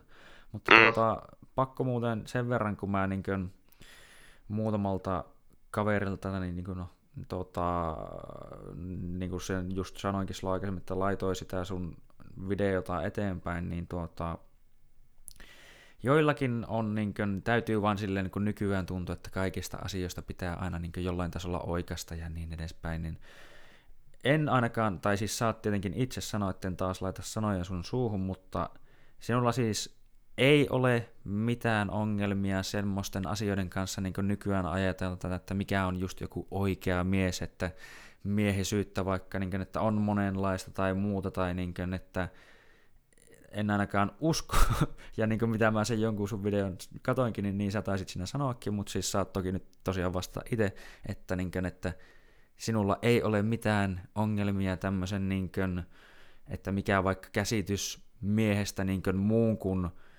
tälleen biologian perusteella niin pitäisi olla, tai naisen kuva pitäisi olla, että niin kuin, kun joku, joku niin kuin, kun kuulee näistä asioista varmaan, niin heillä helposti saattaa mennä semmoiseen se ajattelu, että kyse on just jostain nimenomaan fobiasta tai muusta. Mm. Joo, niin, siis vastatakseni tuohon kysymykseen, niin mä, mä sillä mun ensimmäisellä videolla, joka löytyy mun YouTube-kanavalta, niin mähän siellä, siellä, jonka mä tein tästä tämän mm-hmm. aiheen tiimoilta just, just heti sen tapahtuman jälkeen, tai sitä seuranneena päivänä kuvasin sen, niin tota, tota, tota, niin mä siinäkin totesin siis, että, että on monia tapoja olla mies, ja on mm. monia tapoja olla nainen. Mm. Eli meillä on miehiä, jotka on tosi feminiinisiä, tosi siis naisellisia käyttäytymiseltä, ja sitten meillä on miehiä, jotka, jotka on hyvin maskuliinisia ja hyvin, hyvin miehkäitä siis ajattelultaan mm. ja jos puhutaan siis ajattelun maskuliinisuudesta ja muusta vastaavasta, tai arvoista, kuinka pehmeä tai kova on, tai, tai muuta vastaavaa. Ja sitten meillä on mie- naisia, joilla on vastaavasti sitten tosi maskuliinisia tai tosi feminiinisiä piirteitä. Mm.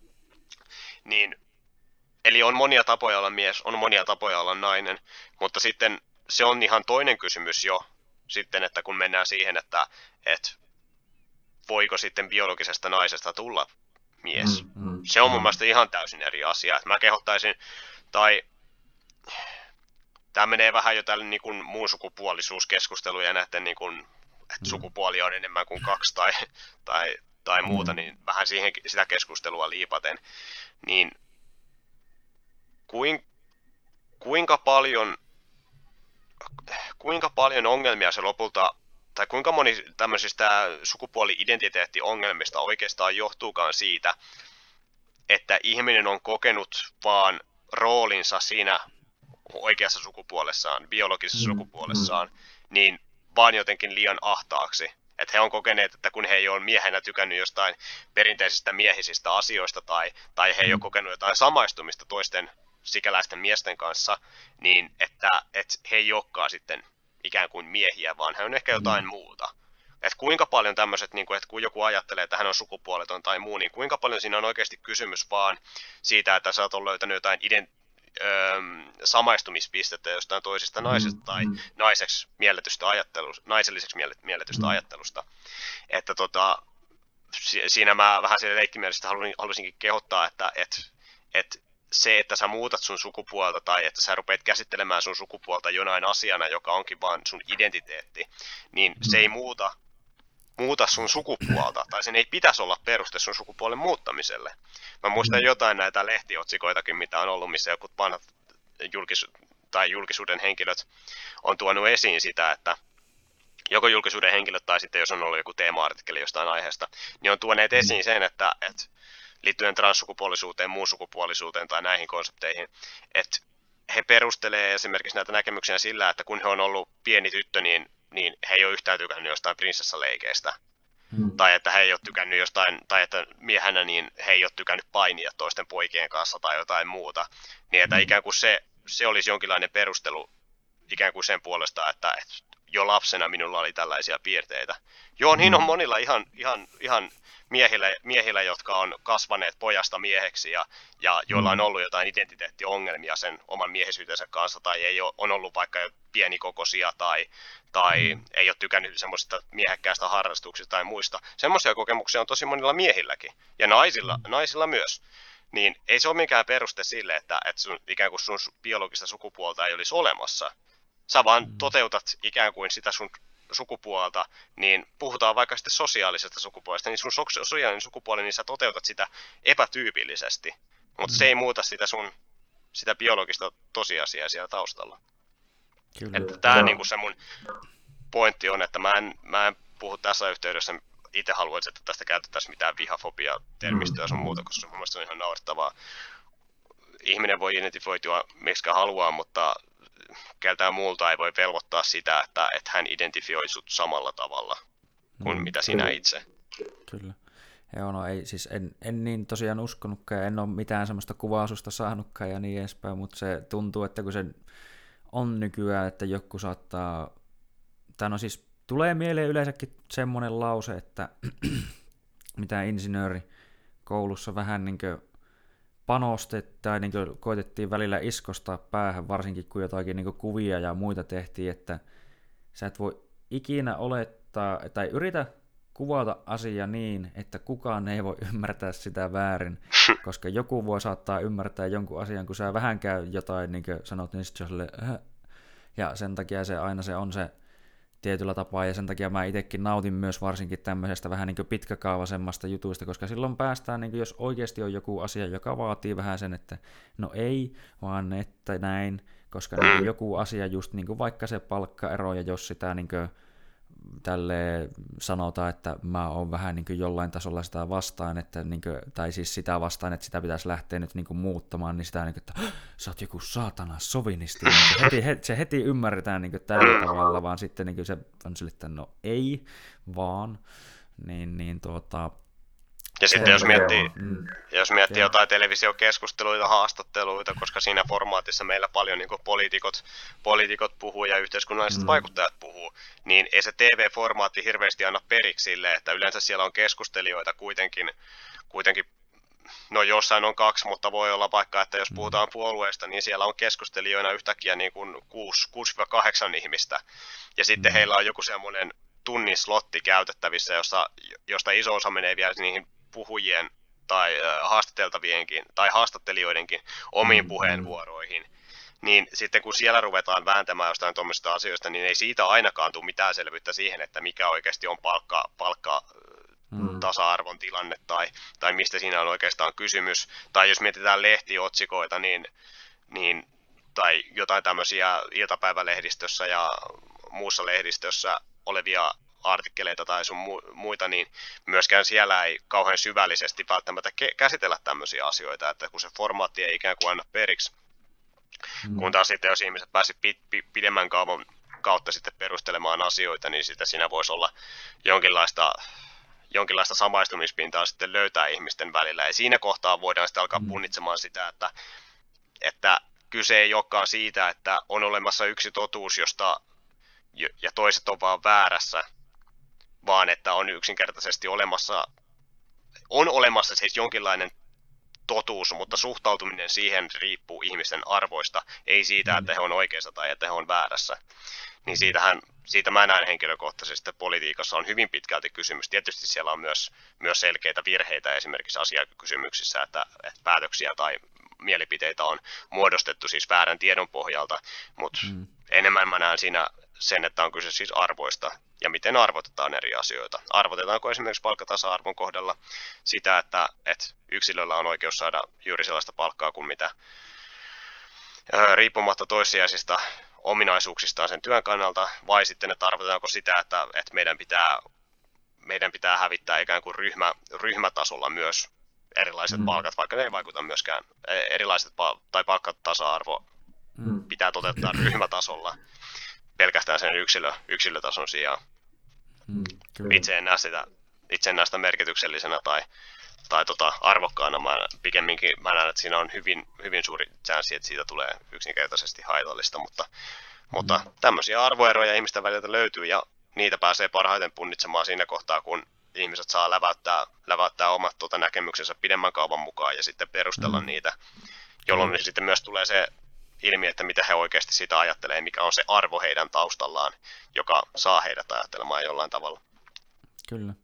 Ja siitä tulee taas osittain myös mieleen se, että, tai niin kuin oli puhutta siitä tarkoitusperäistä, että ei välttämättä aina, tai joku voi sanoa jotain, mutta sitten sillä ei ollut oikeasti tarkoitus ketään vaikka niin kuin mm. loukata tai muuta. Tai niin kuin tulee no, tietyllä tapaa esimerkkinä, että no vitsit kautta tämmöinen komiikka yleensäkin, että niin kuin, monesti niin ihan sama, kaikilla vitsillä ja teotuilla tapaa on sama tarkoitusperä, että sä yrität saada jonkun nauramaan jollekin asialle. Mä ainakin itse harrastan paljon semmoista aika niin kavereiden kesken välillä niin joku voisi sanoa, että kyseenalaistakin huumoria tai tietyllä tapaa semmoista vähän rankempaa huumoria. Niin, niin sitä sitten tuota, joku voisi ottaa siitä hyvinkin helposti nokkiinsa sitten tietenkin. Ja, mutta niin kuin, ei siinä ole ja tulee tuossa, niin kuin, no jotenkin tuli mielen kanssa niin niistä, että hyveellisistä, että kuka loukkaantuu helpoiten, niin sehän se kaikista oudonta on tyyli, että porukka loukkaantuu nykyään niin toisten puolesta melkein, niin kuin, että no niin, että en tiedä, että niin itsellä on kokemusta vaikka mistä ja silleen niin sanotaan, että kun itselläkin nyt tällä hetkellä yksi tyyppi, niin oikeastaan voi sanoa, että paras työkaverini on tummaihoinen, niin me ollaan heitetty sen kanssa vaikka minkälaista läppää silleen, niin kuin muun muassa, no en tiedä, suuttuuko tästäkin joku, mutta niin kuin, tuota, ootapa, miten, mitenhän se meni tarkalleen? No, kuitenkin. No tulee muun muassa mieleen, että näin, kun no, me ei, ei voi tuota sanoa, koska se paljastaisi firman nimen, mutta tuota, firman, nimiä, firman nimiä ei voi paljastella, mutta tuota, no, no anyway, mutta siis niin, että semmoinen, että joku ulkopuolinen voisi niin siitä jopa suuttua, mutta kun hän ymmärtää minun tarkoitusperään, niin hän itsekin nauraa siinä niin kuin, mukaan, että ei helvetti mikään juttu niin kuin, tietyllä tapaa. Niin, kuin, että... niin siis jos löytyy ymmärrystä sille, että asioita voi sanoa vitsin, vitsinä, koska mm. sanotaan, että varsinkin nykypäivänä niin ajatus siitä, että, että kaikki mitä sä suolat sun suusta ulos, vaikka se oli mm. sitten jossain sun kavereiden yksityisessä ryhmässä, jossa, mm. jossa te jaatte sitten viestejä ja heitätte läppää niin kuin mustaa huumoria ihan kaikesta, mm. Mm.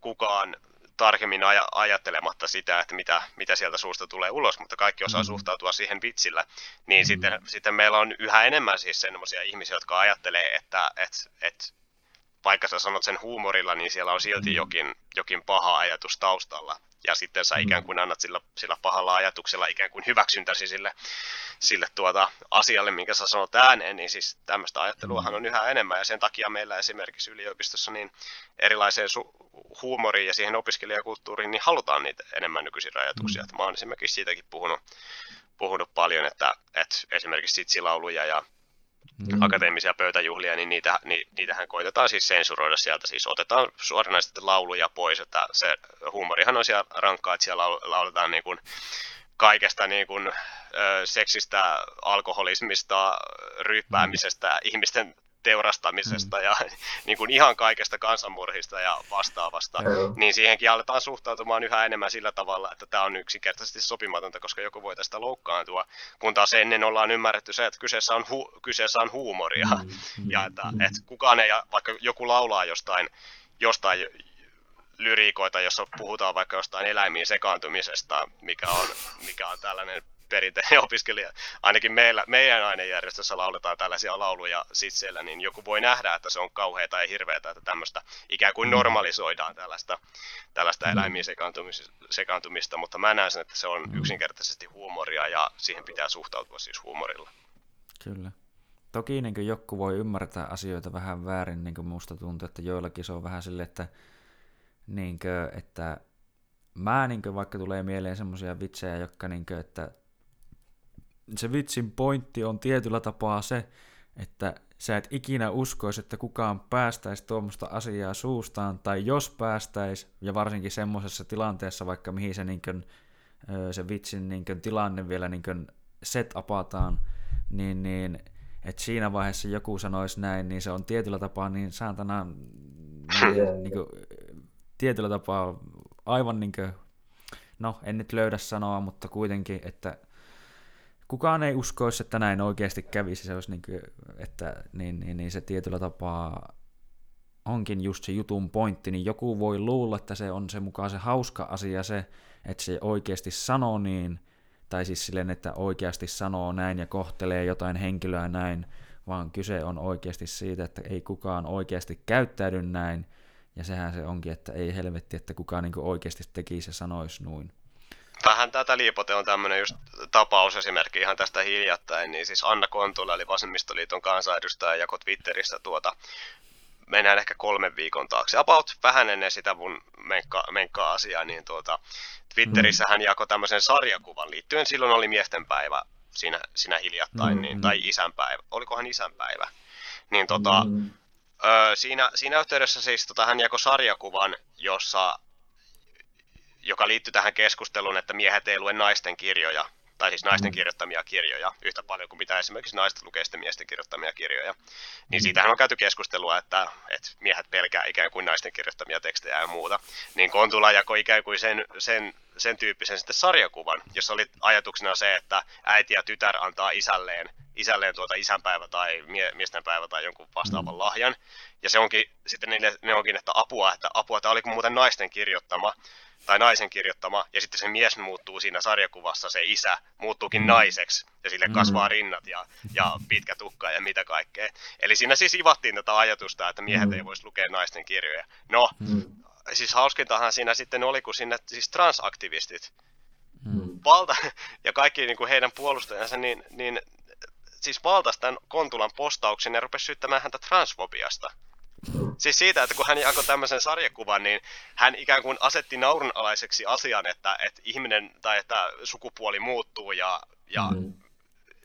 ja, ja, ja tuolla tavalla, niin se oli todella absurdia, varsinkin kun Kontula itse kuuluu kuitenkin siihen segmenttiin, joka puhuu siis mm. aina näistä transoikeuksista. Ja on ihan selvää, että hän ei ketään koittanut sillä halventaa, eikä, eikä siitä mitään halventavaa pyrkimystä löytynytkään sitä sarjakuvasta itsestään. Mm. Mutta sitten siinä saapuu ihmiset sanomaan, että hei, toi on transfobia. Ja sitten kun Kontula yrittää puolustella, että ei hän näe tässä mitään fobiaa, mikä on suora mm. selkästä häneltä, että hän sanoi, niin kuin, oli valmiina sanomaan näille aktivisteille, että, että hetkinen, että ei tässä mun mielestä ole niin kuin mitään väärää, että kiva, että annatte palautetta, mm. mutta mä, mä pysyn silti edelleen kannassani, mikä on erityisen arvostettava no. piirre niin kuin vasemmistopoliitikolta, joka helposti niin kuin, niin kuin yksinkertaisesti ottaa vaan sen. Niin, niin. Niin, tai irtisanoutuu tai jotain muuta vastaavaa siinä kohtaa, vaan pysy suoraselkeästi sen takana.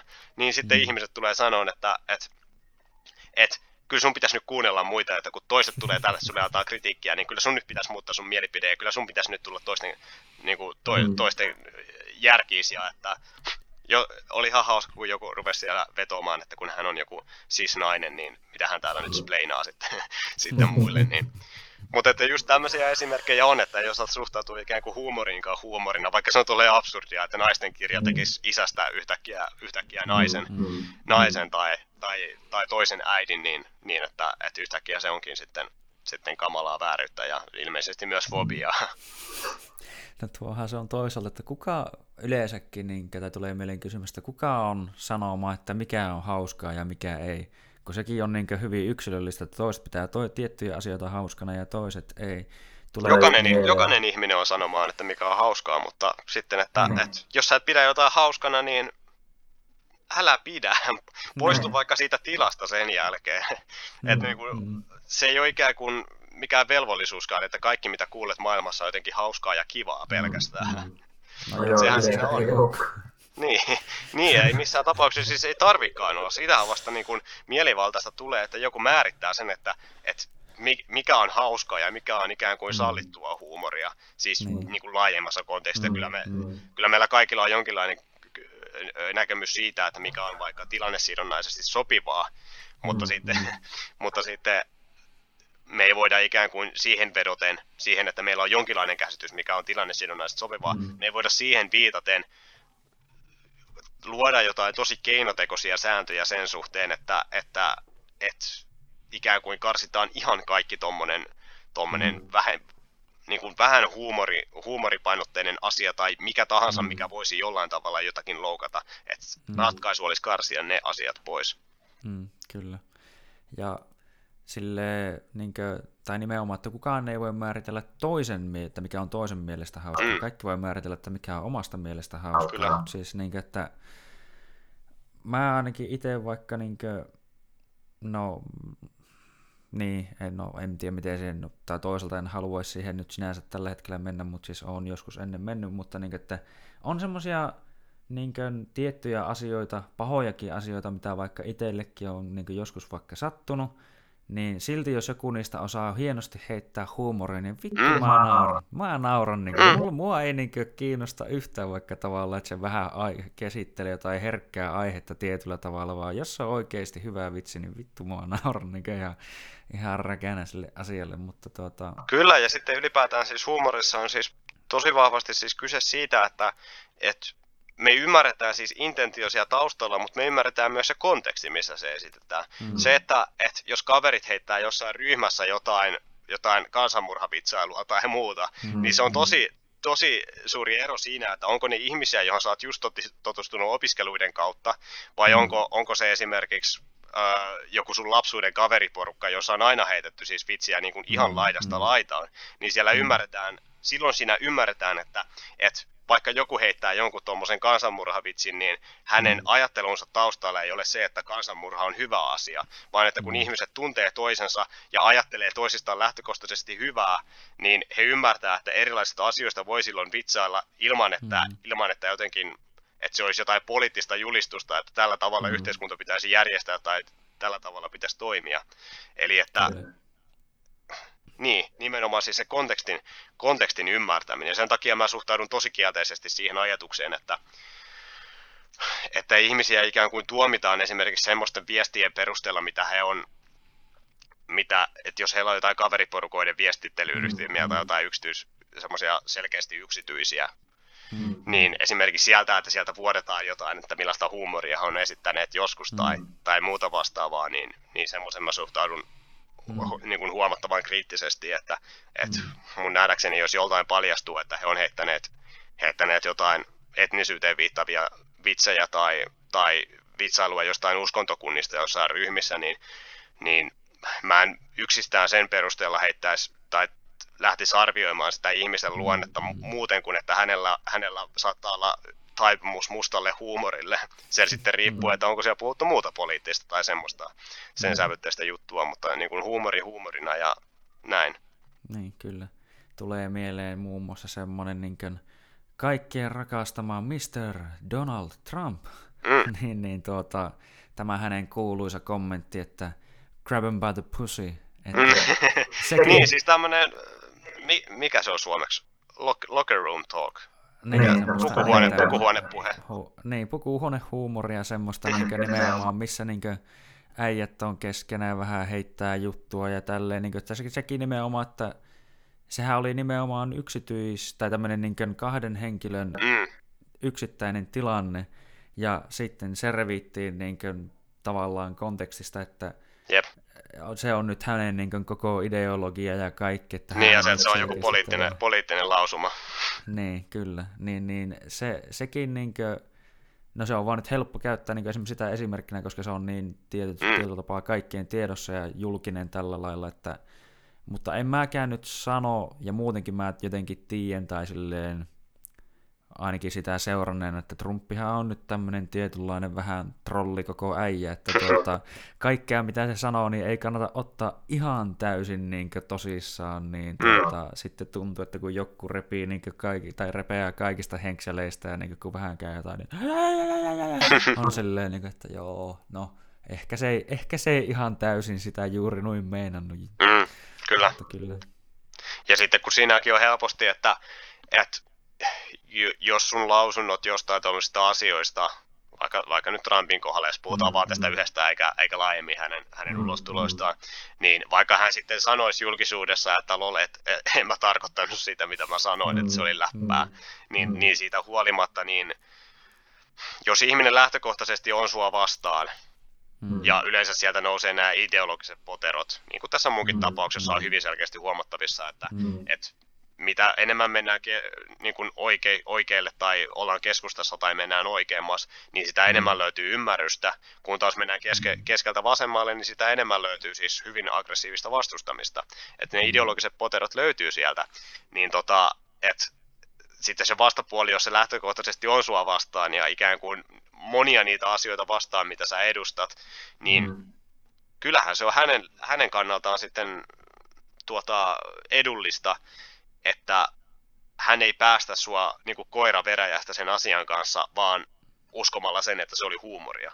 Mm. Sen takia voidaan esittää, sitten voidaan esittää sen jälkeen väitöksiä, että, että se on hänen piiloagendansa, mutta hän vaan julkisesti, mm. julkisesti sanoo toista. Joskus se voi pitää paikkansa, että ihminen, ihminen ikään kuin vale, valehtelee omista tarkoitusperistään, mutta, mm. mutta ikään kuin se on, se on tosi raskas taakka kantaa, varsinkin jos mm. puhutaan siis poliitikoista laajemmin, niin on tosi raskas taakka kantaa se, että, että sä oot ikään kuin koko ajan vastuussa ihan kaikesta sun puheesta sillä tavalla, että sä et vois ikään kuin myöhemmin korjata sitä ja olla mm. ikään kuin johdonmukaisesti sitten eri mieltä asian kanssa, mitä sä oot sanonut. Että sä oot tehnyt vaikka jonkun virheen tai sä oot sanonut mm. jonkun asian huumorilla, vaan että kaikki mitä sä sanot, niin se on juuri sillä tavalla, jos vaihdat mieltäs, niin niin, niin että, että ikään kuin sitä, se on sun mielipide silloin, kun sä oot sanonut sen julki ja siitä ei voi enää niin kuin kääntyä, niin niin mm. sanotaan varsinkin tälleen nuoren, nuoren ihmisen näkökulmasta, joka on lähtenyt itse politiikkaan mukaan, niin, niin on se aika,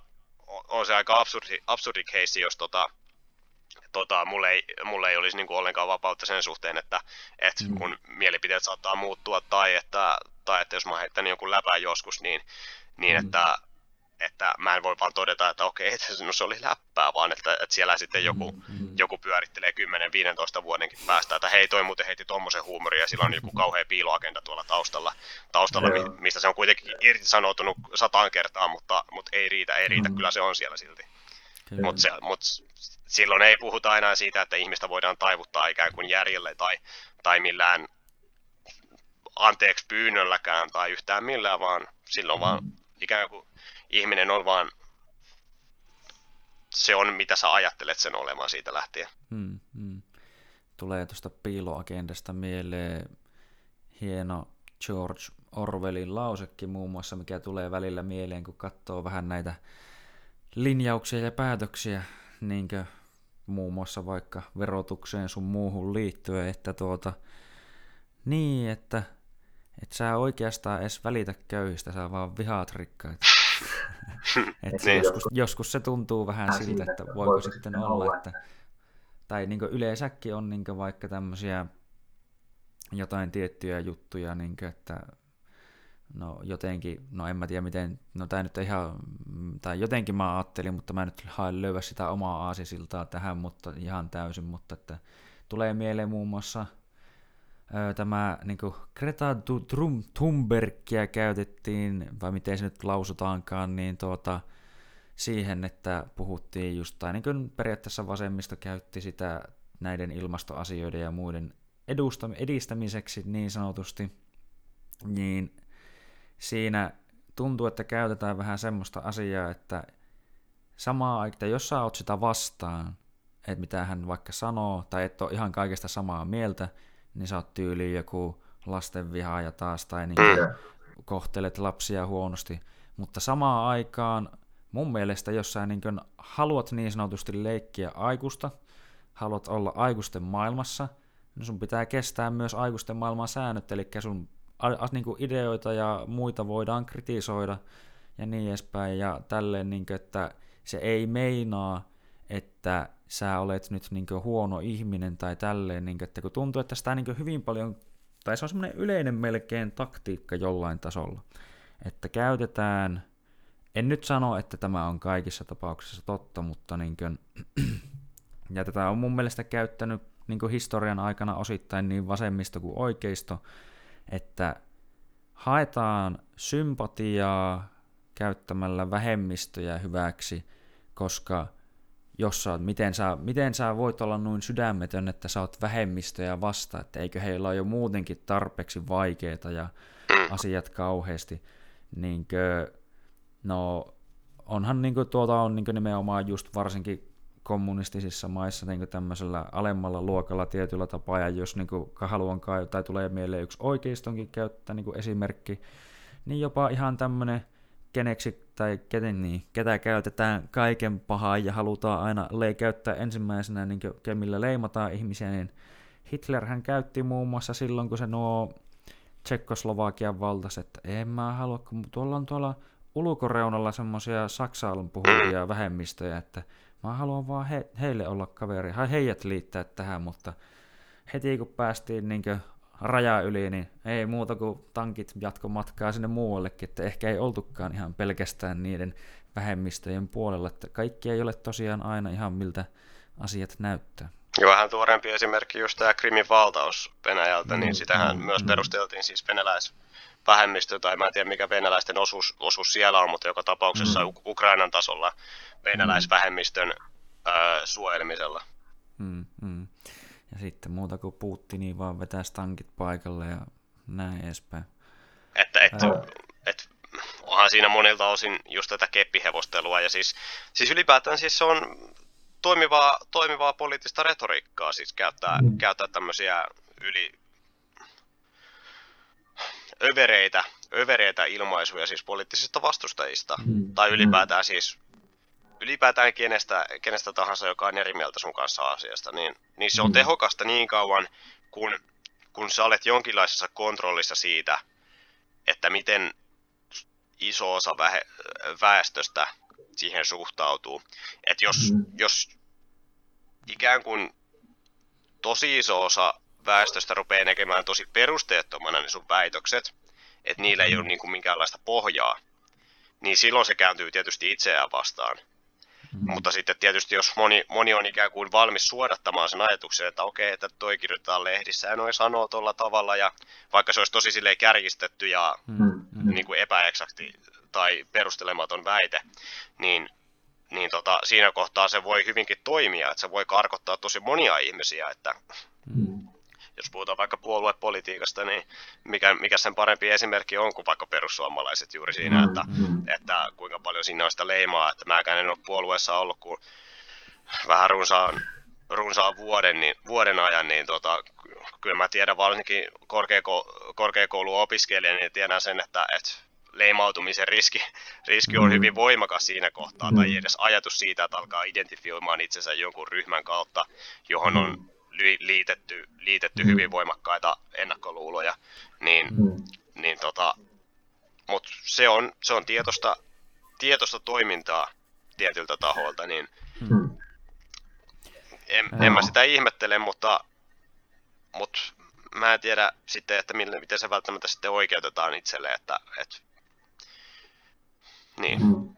No joo, no mun pitikin, tai tuli mieleen aikaisemmin jo kysymys, niin, että miltä susta sitten tuntuu just tälle persun nuorena, että perussuomalaisiin niin liitetään vahvasti heti tämmöinen ajatus, että ne kaikki olisi jollain tasolla mukaan jotain rasisteja tai näin edespäin. Ei siis tietenkään kaikilta tai kaikki ihmiset, mutta niin monelle niin mäkin tiedän monia monia tuttuja, joiden niin ensimmäinen ajatustyyli perussuomalainen on yhtä kuin rasisti niin miltä se niin kuin, tavallaan puolueen jäsenenä tai nuorison jäsenenä tuntuu sillä lailla?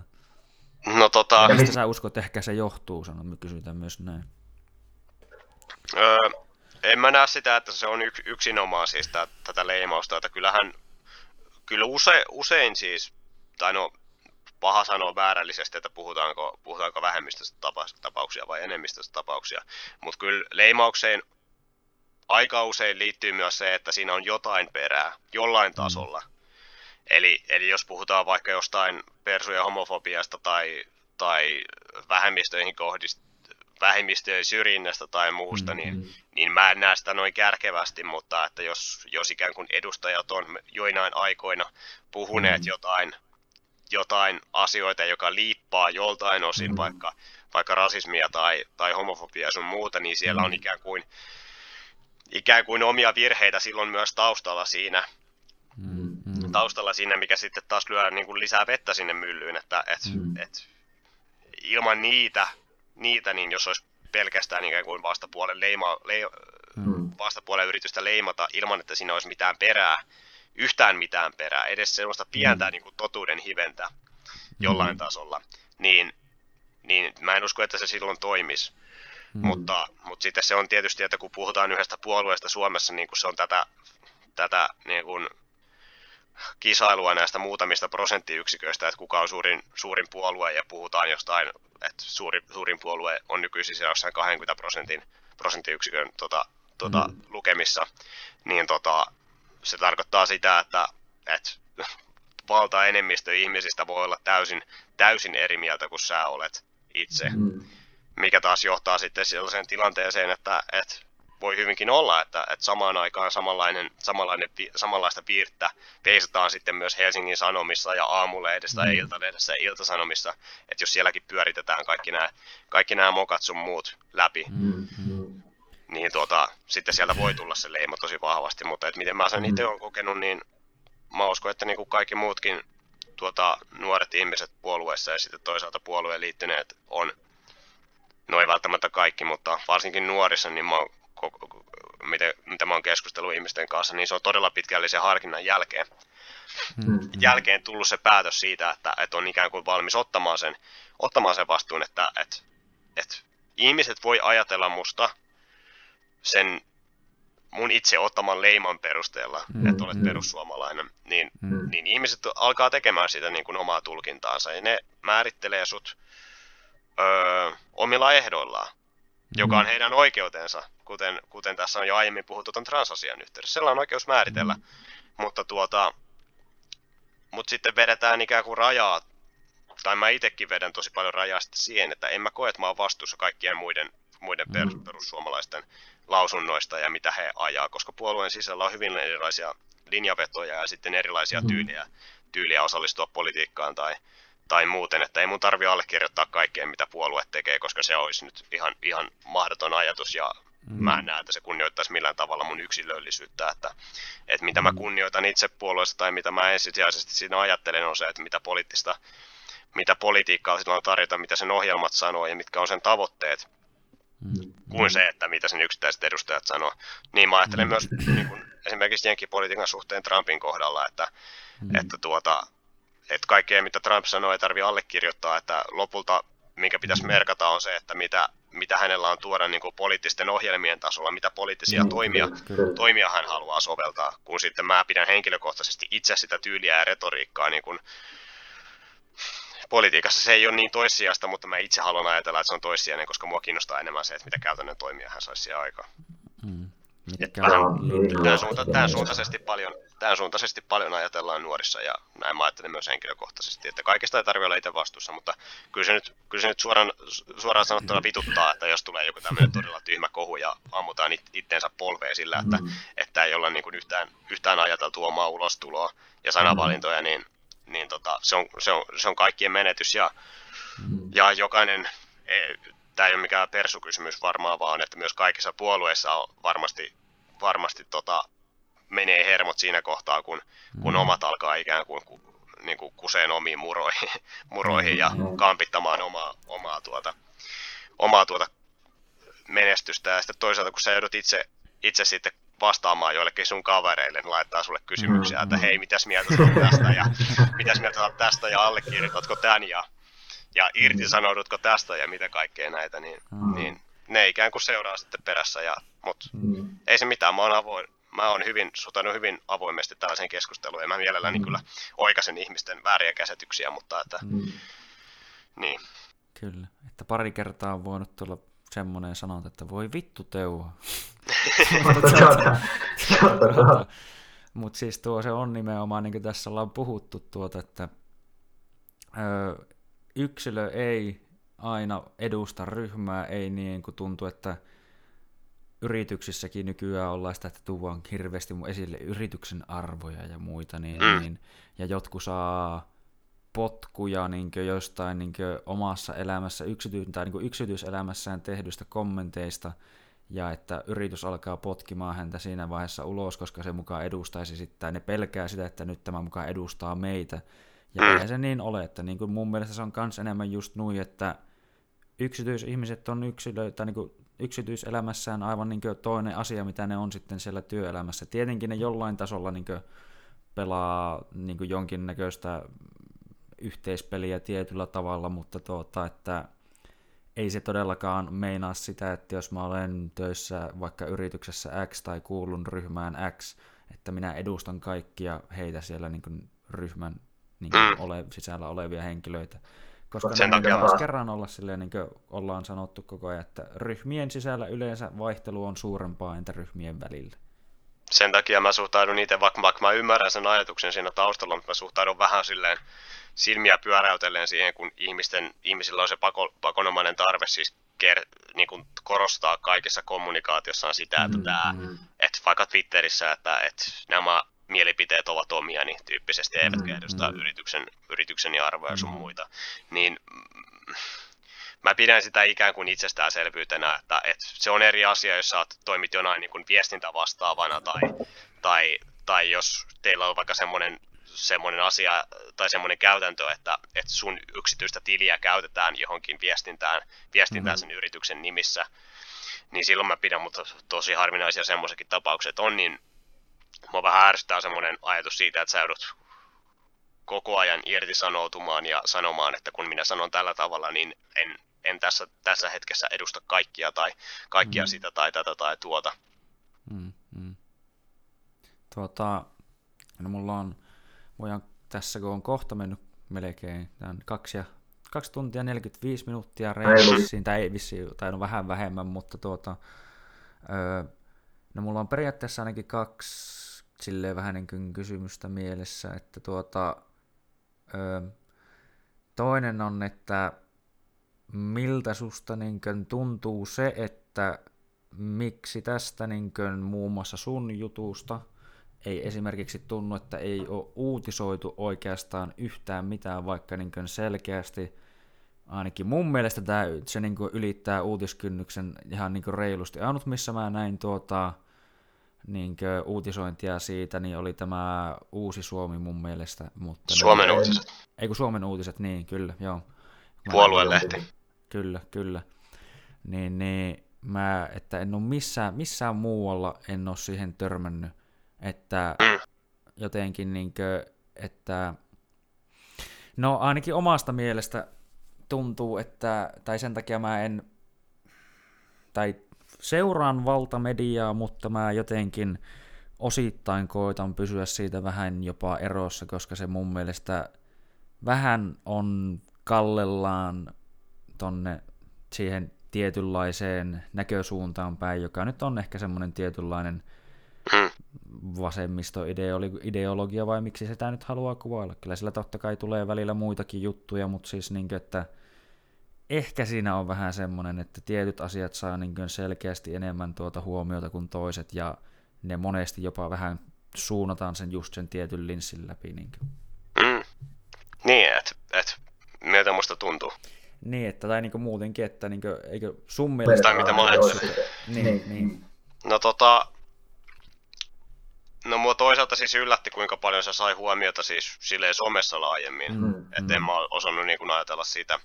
Mutta sitten kun ajattelee sitä, että kuinka paljon se sai somessa huomiota, niin siihen suhteutettuna mm. äh, se on tavallaan jännittävää, että siitä ei kiinnostunut sitten ikään, ikään, ikään kuin kukaan muu taho sen laajemmin mm, kuin mm, sitten, mm. sitten tuota, Suomen uutiset niin tota, se, on, se on sinänsä ihan jännittävää, koska tämä keskustelu on kuitenkin semmoista, mitä on jossain määrin käyty niin näiden synnyttävien miesten kohdalla. Ja, hmm. ja sitten kun puhutaan laajemmin jostain transoikeuksista ja sitten puhutaan yliopistoissa, niin tapaukset on, tapaukset on ihan harmi, niin kuin todella harvinaisia Suomessa, että, että yliopistot hmm. käyttää niin kuin kurinpitotoimia tai muita. Niin siinä, on, niin kuin tom, siinä on aika monia tämmöisiä aspekteja, mitä voisi minkä kautta sitä voisi lähteä lähestymään, että sen, ei, sen ei, enkä puhu nyt, että sen pitää olla mikään etusivujuttu Hesarissa mm, tai mm, muuta, mm. mutta että kun meillä on esimerkiksi joku Nytliite, joka julkaisee aina tämmöisiä, Hesarin Nytliite, niin tota, julkaisee tämmöisiä vähän tämmöisiin kult- kulttuurisotien teemoihin liittyviä, liittyviä tota asioita ja, ja liittyen just tämmöisiin aktivismiasioihin ja sitten on pa- mm. paljon tämmöistä niin kuin, vähän käsien heiluttelu niin kuin juttutyyppi mm. asia, niin, niin se on jännä, että edes, edes tuommoisessa niin kuin osuudessa niin, niin kukaan, kukaan ei siis lähtenyt lähestyä mua. Että yli, Jyväskylän yliop, ylioppilas, hetkinen, yliopiston lehti tai ylioppilaskunnan lehti oliko, niin mm. heiltä kysyttiin, mutta että kukaan tämmöinen niin kuin oikeastaan media, mediataho niin ei, ei lähtenyt mm. lähestyä, että koska mun mielestä se olisi ollut ihan, ihan toivottavaa, että että siitä oltaisiin käyty keskustelua sitten, sitten vielä tätäkin laajemmin silleen, että, että se mm. olisi tietysti saanut oman näkyvyytensä sitä kautta, koska, koska se aihe on kuitenkin sillä tavalla, että jos, mä, että kun, jos ja kun mä postaan siitä Twitteriin, niin, niin tietysti mun tavoitteena on siinä saada keskustelua siitä aiheesta. Ja se mm. aihehan ensisijaisesti oli se, että, että miten, miten yliopistolla suhtaudutaan siis eri, erimieliseen, erimielisiin ö, kantoihin. Ja sitten, että ikään kuin niitä vaaditaan jopa kiellettäväksi. Ja mm. sitten, sitten myös kolmantena pointtina tämä, että yliopistossa opetetaan tällaisia asioita.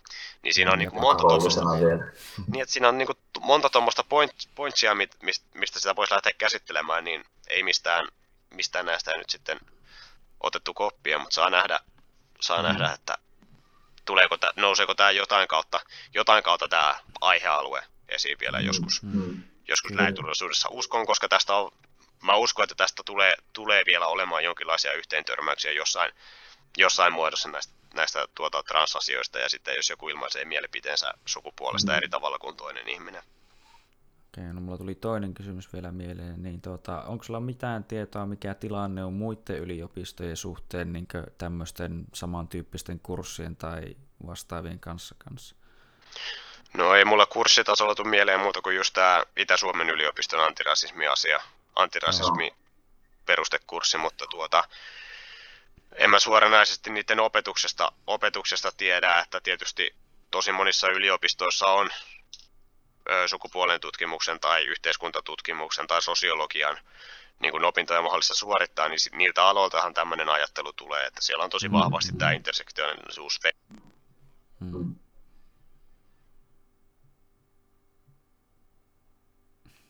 Pieniä teknisiä vaikeuksia. Odotamme hetken. Ei tässä mitään. Tuota, mitähän hienoa täytettä mä keksin tähän väliin. Mutta tuota, no joo, siis joo, sieltä puolelta se on omankin käsityksen mukaan tulee aika vahvasti just niinkö nuo niinkö sosiologian puolelta ja vähän tai niinkö juuri täältä ja niin kuin on kuullut, että on ihan niin olemassa, en tiedä ainakaan Suomessa, mutta niin tämmöisiä, miksi niitä voi sanoa, women, naisten Women Studies ainakin kulkee Englannissa nimellä, niin että sieltä päin nuo tämmöiset ajatusmaailmat on tuntunut nousevan esille, mutta joo, jatka vaan, jos muistat, missä olit. Joo, joo, sori, multa lähti loppu kuulokkeesta tuota. Ah, hetkinen, miss, missä kohtaa mä oikein meni? Niin, näissä yliopistoissa niin nimenomaan on näitä, näitä oppialoja, joista sitten, sitten tällainen ajattelu niin kuin lähtee.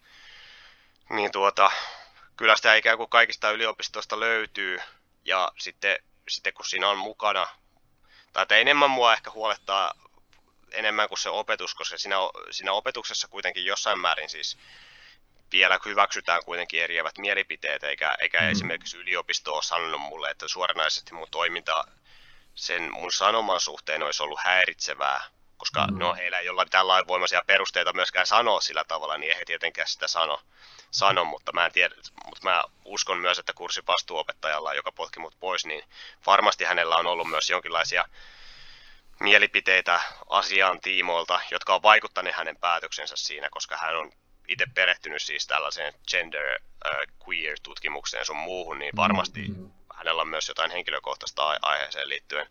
Mutta että enemmän, enemmän ehkä se, että mitä sitten yliopisto-opiskelijat ja mikä se opiskelijaliike mikä ikään kuin sen ajatuksissa on, on mm-hmm. näissä asioissa, koska esimerkiksi ylioppilaskunnat, niin ainakin Helsingin, olisiko Jyväskylän, ja onkohan Helsingin ja Jyväskylä, onkohan niitä enempää, niin mm-hmm. tota, ylioppilaskunnat on julistautunut niin kuin feministisiksi. Samoin myös lukiolaisten liitto Suomessa ja Suomen ylioppilaskuntien liitto. Niin tota, Turussa tämä torjuttiin viime keväänä. En tiedä, mm. Tampereella varmaan tullaan myös ehdottamaan, että julistaudutaan yli, tuota, feministiseksi tässä nyt, kun mm. uusi edustajisto on valittu. Että tuota, se, että mikä ylipäätään tämä ylioppilasliike tai, tai opiskelijaliike laajemmin on, niin että mitä, mitä ajatuksia siellä on ja miten se mm. kulttuuri ikään kuin suhtautuu, suhtautuu. Puhutaan sitten ilmastokysymyksistä, puhutaan tämmöisistä sukupuolikysymyksistä tai, tai muista, niin se se tulee näkymään ennemmin tai myöhemmin myös sitten yhteiskunnallisessa keskustelussa, koska, mm-hmm. koska yliopistoista nousee, nousee siis valtaosa kuitenkin ihmisistä, jotka nousee poliitikoiksi, nousee päättäjiksi, mm-hmm. nousee vaikuttajiksi ja sitten nousee toimittajiksi. Niin mm-hmm. tota, toimittajat tekee sitten arvovalintoja siinä, että mitkä asiat he kokee uutisoinnin arvoiseksi ja näin poispäin. Niin, niin, niin. Ennemmin tai myöhemmin, jos se näkyy nyt yliopistoissa, niin se tulee näkymään myöhemmin myöhemmin myös muussa yhteiskunnassa. Et se, sen suhteen mä oon niin kuin enemmän, enemmän huolissaan kuin tästä välittömästi siitä, että, että yliopistossa yliopistot viranomaistahoina siis mm. jotenkin kieltäisi puhetta, että, että ei, he, ei he oikeastaan voi tässä kohtaa vielä tehdä muuta kuin No, ilmeisesti he voi potkia opiskelijoita kurssiltaan antamatta kauheasti perusteluita mm, sille, koska mm. mä en ole edelleenkään saanut mitään virallista selvitystä asiasta, vaikka mä oon usein sen kertaan pyytänyt, mutta että se on mm. niin kuin ainoa kurinpito, kurinpitotoimi, jota he voi käyttää silleen aika kepeällä kädellä, eri, eri opettajat, mutta että, mutta että mitään erotusperusteita tai edes varoitusperusteita tuollainen mun toiminta ei vielä, vielä täytä, niin, niin sitä mm. ei sinänsä tarvitse niin tässä hetkessä pelätä, mutta saa nähdä, mikä tilanne on vaikka viiden tai kymmenen vuoden päästä, koska, yli, mm. koska Jenkki-yliopistoissa tilanne on käsittääkseni jo sellainen, että siellä voidaan siis sanktioida tietynlaista, tietynlaista Öö, tämän, tämän tyylistä puhetta. Joo. Ainakin Kanadassa mun mielestä on lyöty se laki läpi, että se oli... Se, niin. mikä Bill C16 olikaan, mutta Joo. just niin, että siellä on se oma joku, mikä ihmisoikeuksien komissio, joka on, jolla on valta niin lähe antaa sakkoja ja kaikkea muuta ja niin edespäin, niin Niin, se on sitten just se, että se alkaa oikeasti näkymään sitten siellä muussa yhteiskunnassa pikkuhiljaa. kyllä. Öö, no sanotaan, että vielä tämmöinen oikeastaan voidaan ottaa ehkä viimeiseksi kysymykseksi, kun tuota, tässä on mennyt aikaa ja niin kuin voi sanoa jo nyt, että voidaan totta kai joskus ottaa asia hommaa uudestaankin, kun tässä tuota juttua tuntuu riittävän niin ihan mukavaa, että olet tervetullut kyllä uudestaankin, mutta mikä sai sut niin kuin lähtemään politiikkaan, tai mikä sulla niin kuin politiikassa sillä lailla kiinnostaa, että sä lähit siihen niin kuin ihan hakemaan ilmeisesti jonkin tasoista uraakin sitten siellä. Mm. No tota, mä sanoisin, että se on aika silleen uusi juttu, että, että, että mä lähdin mukaan, että, että kuten sanoin, niin mä oon ollut nyt runsaan vuoden vasta niin kuin puolueen jäsen ja, ja sitten nuorisotoiminnassa mukana, tai no nuorisotoiminnassa jäsenenä vasta, ja mm. sitten mut valittiin just tässä pari-kolme kuukautta, kolme kuukautta sitten niin tota, johtamaan sitten myös perussuomalaista nuorisoa, niin niin tämä on hyvin, hyvin tuore ajatus multakin lähteä siis itse niin kuin politiik- tai puoluepolitiikkaan mukaan. Mutta sitten jos puhutaan niin kuin ajatusten tasolla siitä, että mitä mä, oon, mitä mä oon tehnyt ja miten mä oon tuonut omia ajatuksiani julki, niin, niin se on ollut aika kauan sille läsnä niin kuin ajatuksen tasolla. Sitten käytännön tasolla se on ehkä, ehkä lopulta konkretisoitu, konkretisoitu siinä, että, kai tai konkretisoitu siinä, että, että tuota, mä liityin Twitteriin joskus 2008, 2019 kesällä. Mm.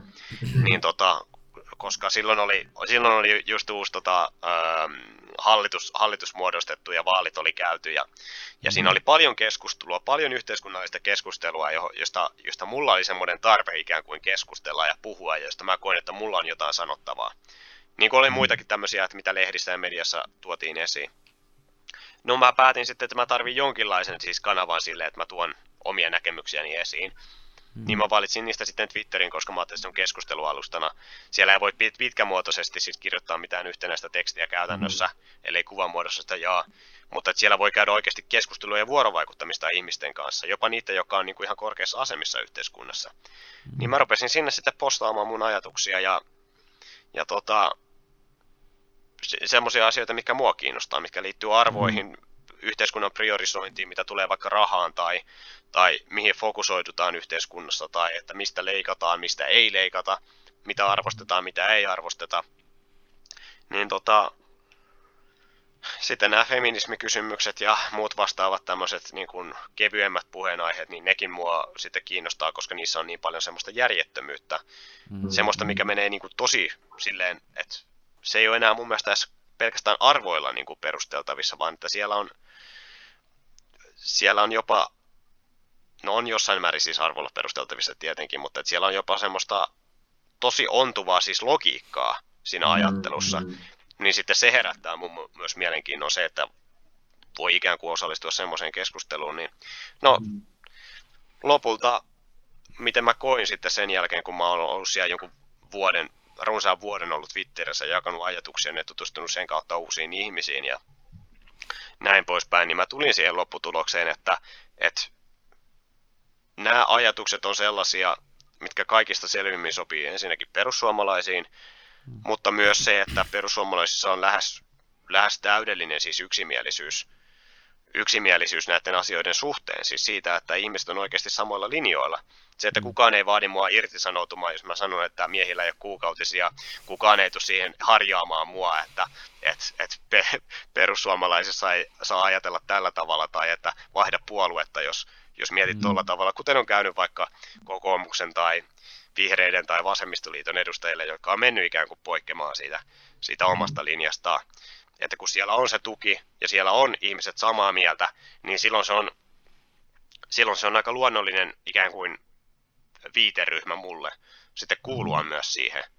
Ja paljon siinä oli sitten myös ihmisiä, jotka oli sitä mieltä, että, että hekin pitää näitä asioita tärkeänä, että on hyvä, että joku sanoo niitä ääneen, niin myös sen kautta on ihan luontevaa, että, että jos, jos itse ei pelkää ikään kuin toisten ihmisten reaktiota tai, tai kokee, että itsellä on jotain annettavaa ja joku muu saa siitä jotain, ja sitten on myös valmiina oikeasti puhumaan siitä ääneen julkisesti, niin mm. se on, se on melko harvinainen piirre suomalaisessa yhteiskunnassa, koska ihmiset on aika varovaisia ja näin poispäin, ja pelkää vähän sitä, että joku kritisoi. Niin mä toivoisin, että just tällaisia ihmisiä olisi myös sitten sanomassa omia ajatuksiaan ääneen, ja sitä mä itse koitan, että, että saa nähdä, että mihin se sitten politiikassa vie, että, että kokeeko ihmiset, että ne teemat on oikeasti niin tärkeitä, että, että he on valmiita, valmiita antaa luottamuksensa sitten myös vaalien tasolla, mutta mm. että, että se on aika, luo, mä näen sen luonnollisena kanavana tälleen politiikan tutkimuksen opiskelijana, niin mä näen luonnollisena kanavana sen, että jos yhteiskunnassa haluaa vaikuttaa, niin, niin se tapahtuu puoluepolitiikan kautta. Hmm, kyllä. Ei, ihan selkeätä mansplainausta. No ei. no, ei tuota. No re- ainakin rehellistä semmoista. joo. No tuota, joo. Öö, onko sulla mitään, mitä sä haluat jakaa? No sulla on tuo Twitter-kanava ainakin ja muuta, mutta onko sulla mitään muuta yhteistyötä tai vastaavia juttuja, mistä sä haluat jakaa, että sut mahdollisesti saa joko kiinni tai sitten muuten vaan niin kuin Joo, mulla, joo, mulla on somekanavina käytössä, käytössä Twitter kaikista aktiivisimpana. Sitten mulla on, sitten mulla on tuota Facebook, johon mä jaan enemmän semmoista suoranaista poli, puoluepoliittista sisältöä. Ja sitten mulla on IG, IGssä voi seurata, siellä on vähän henkilökohtaisempaa tavaraa. Mutta sitten mä oon yrittänyt ottaa nyt tätä, tätä YouTubea myös, myös käyttöön, että sillä, siellä mä koitan julkaista videomuotoisesti sitten omia ajatuksia ja ja sitten erilaista, erilaista keskustelusisältöä ja sun muuta mahdollisuuksien mukaan, että, että ne löytyy kaikki sitten ihan, ihan tuota Joakin Vigelius tota etsimällä, etsimällä tuota hausta, että, että ter- tervetuloa vaan seuraamaan, seuraamaan. Saa nähdä, että, että mitä keskusteluita saadaan sitten, kun tämä, tämä, tämä tuota menkka, menkka-asia tästä hellittää.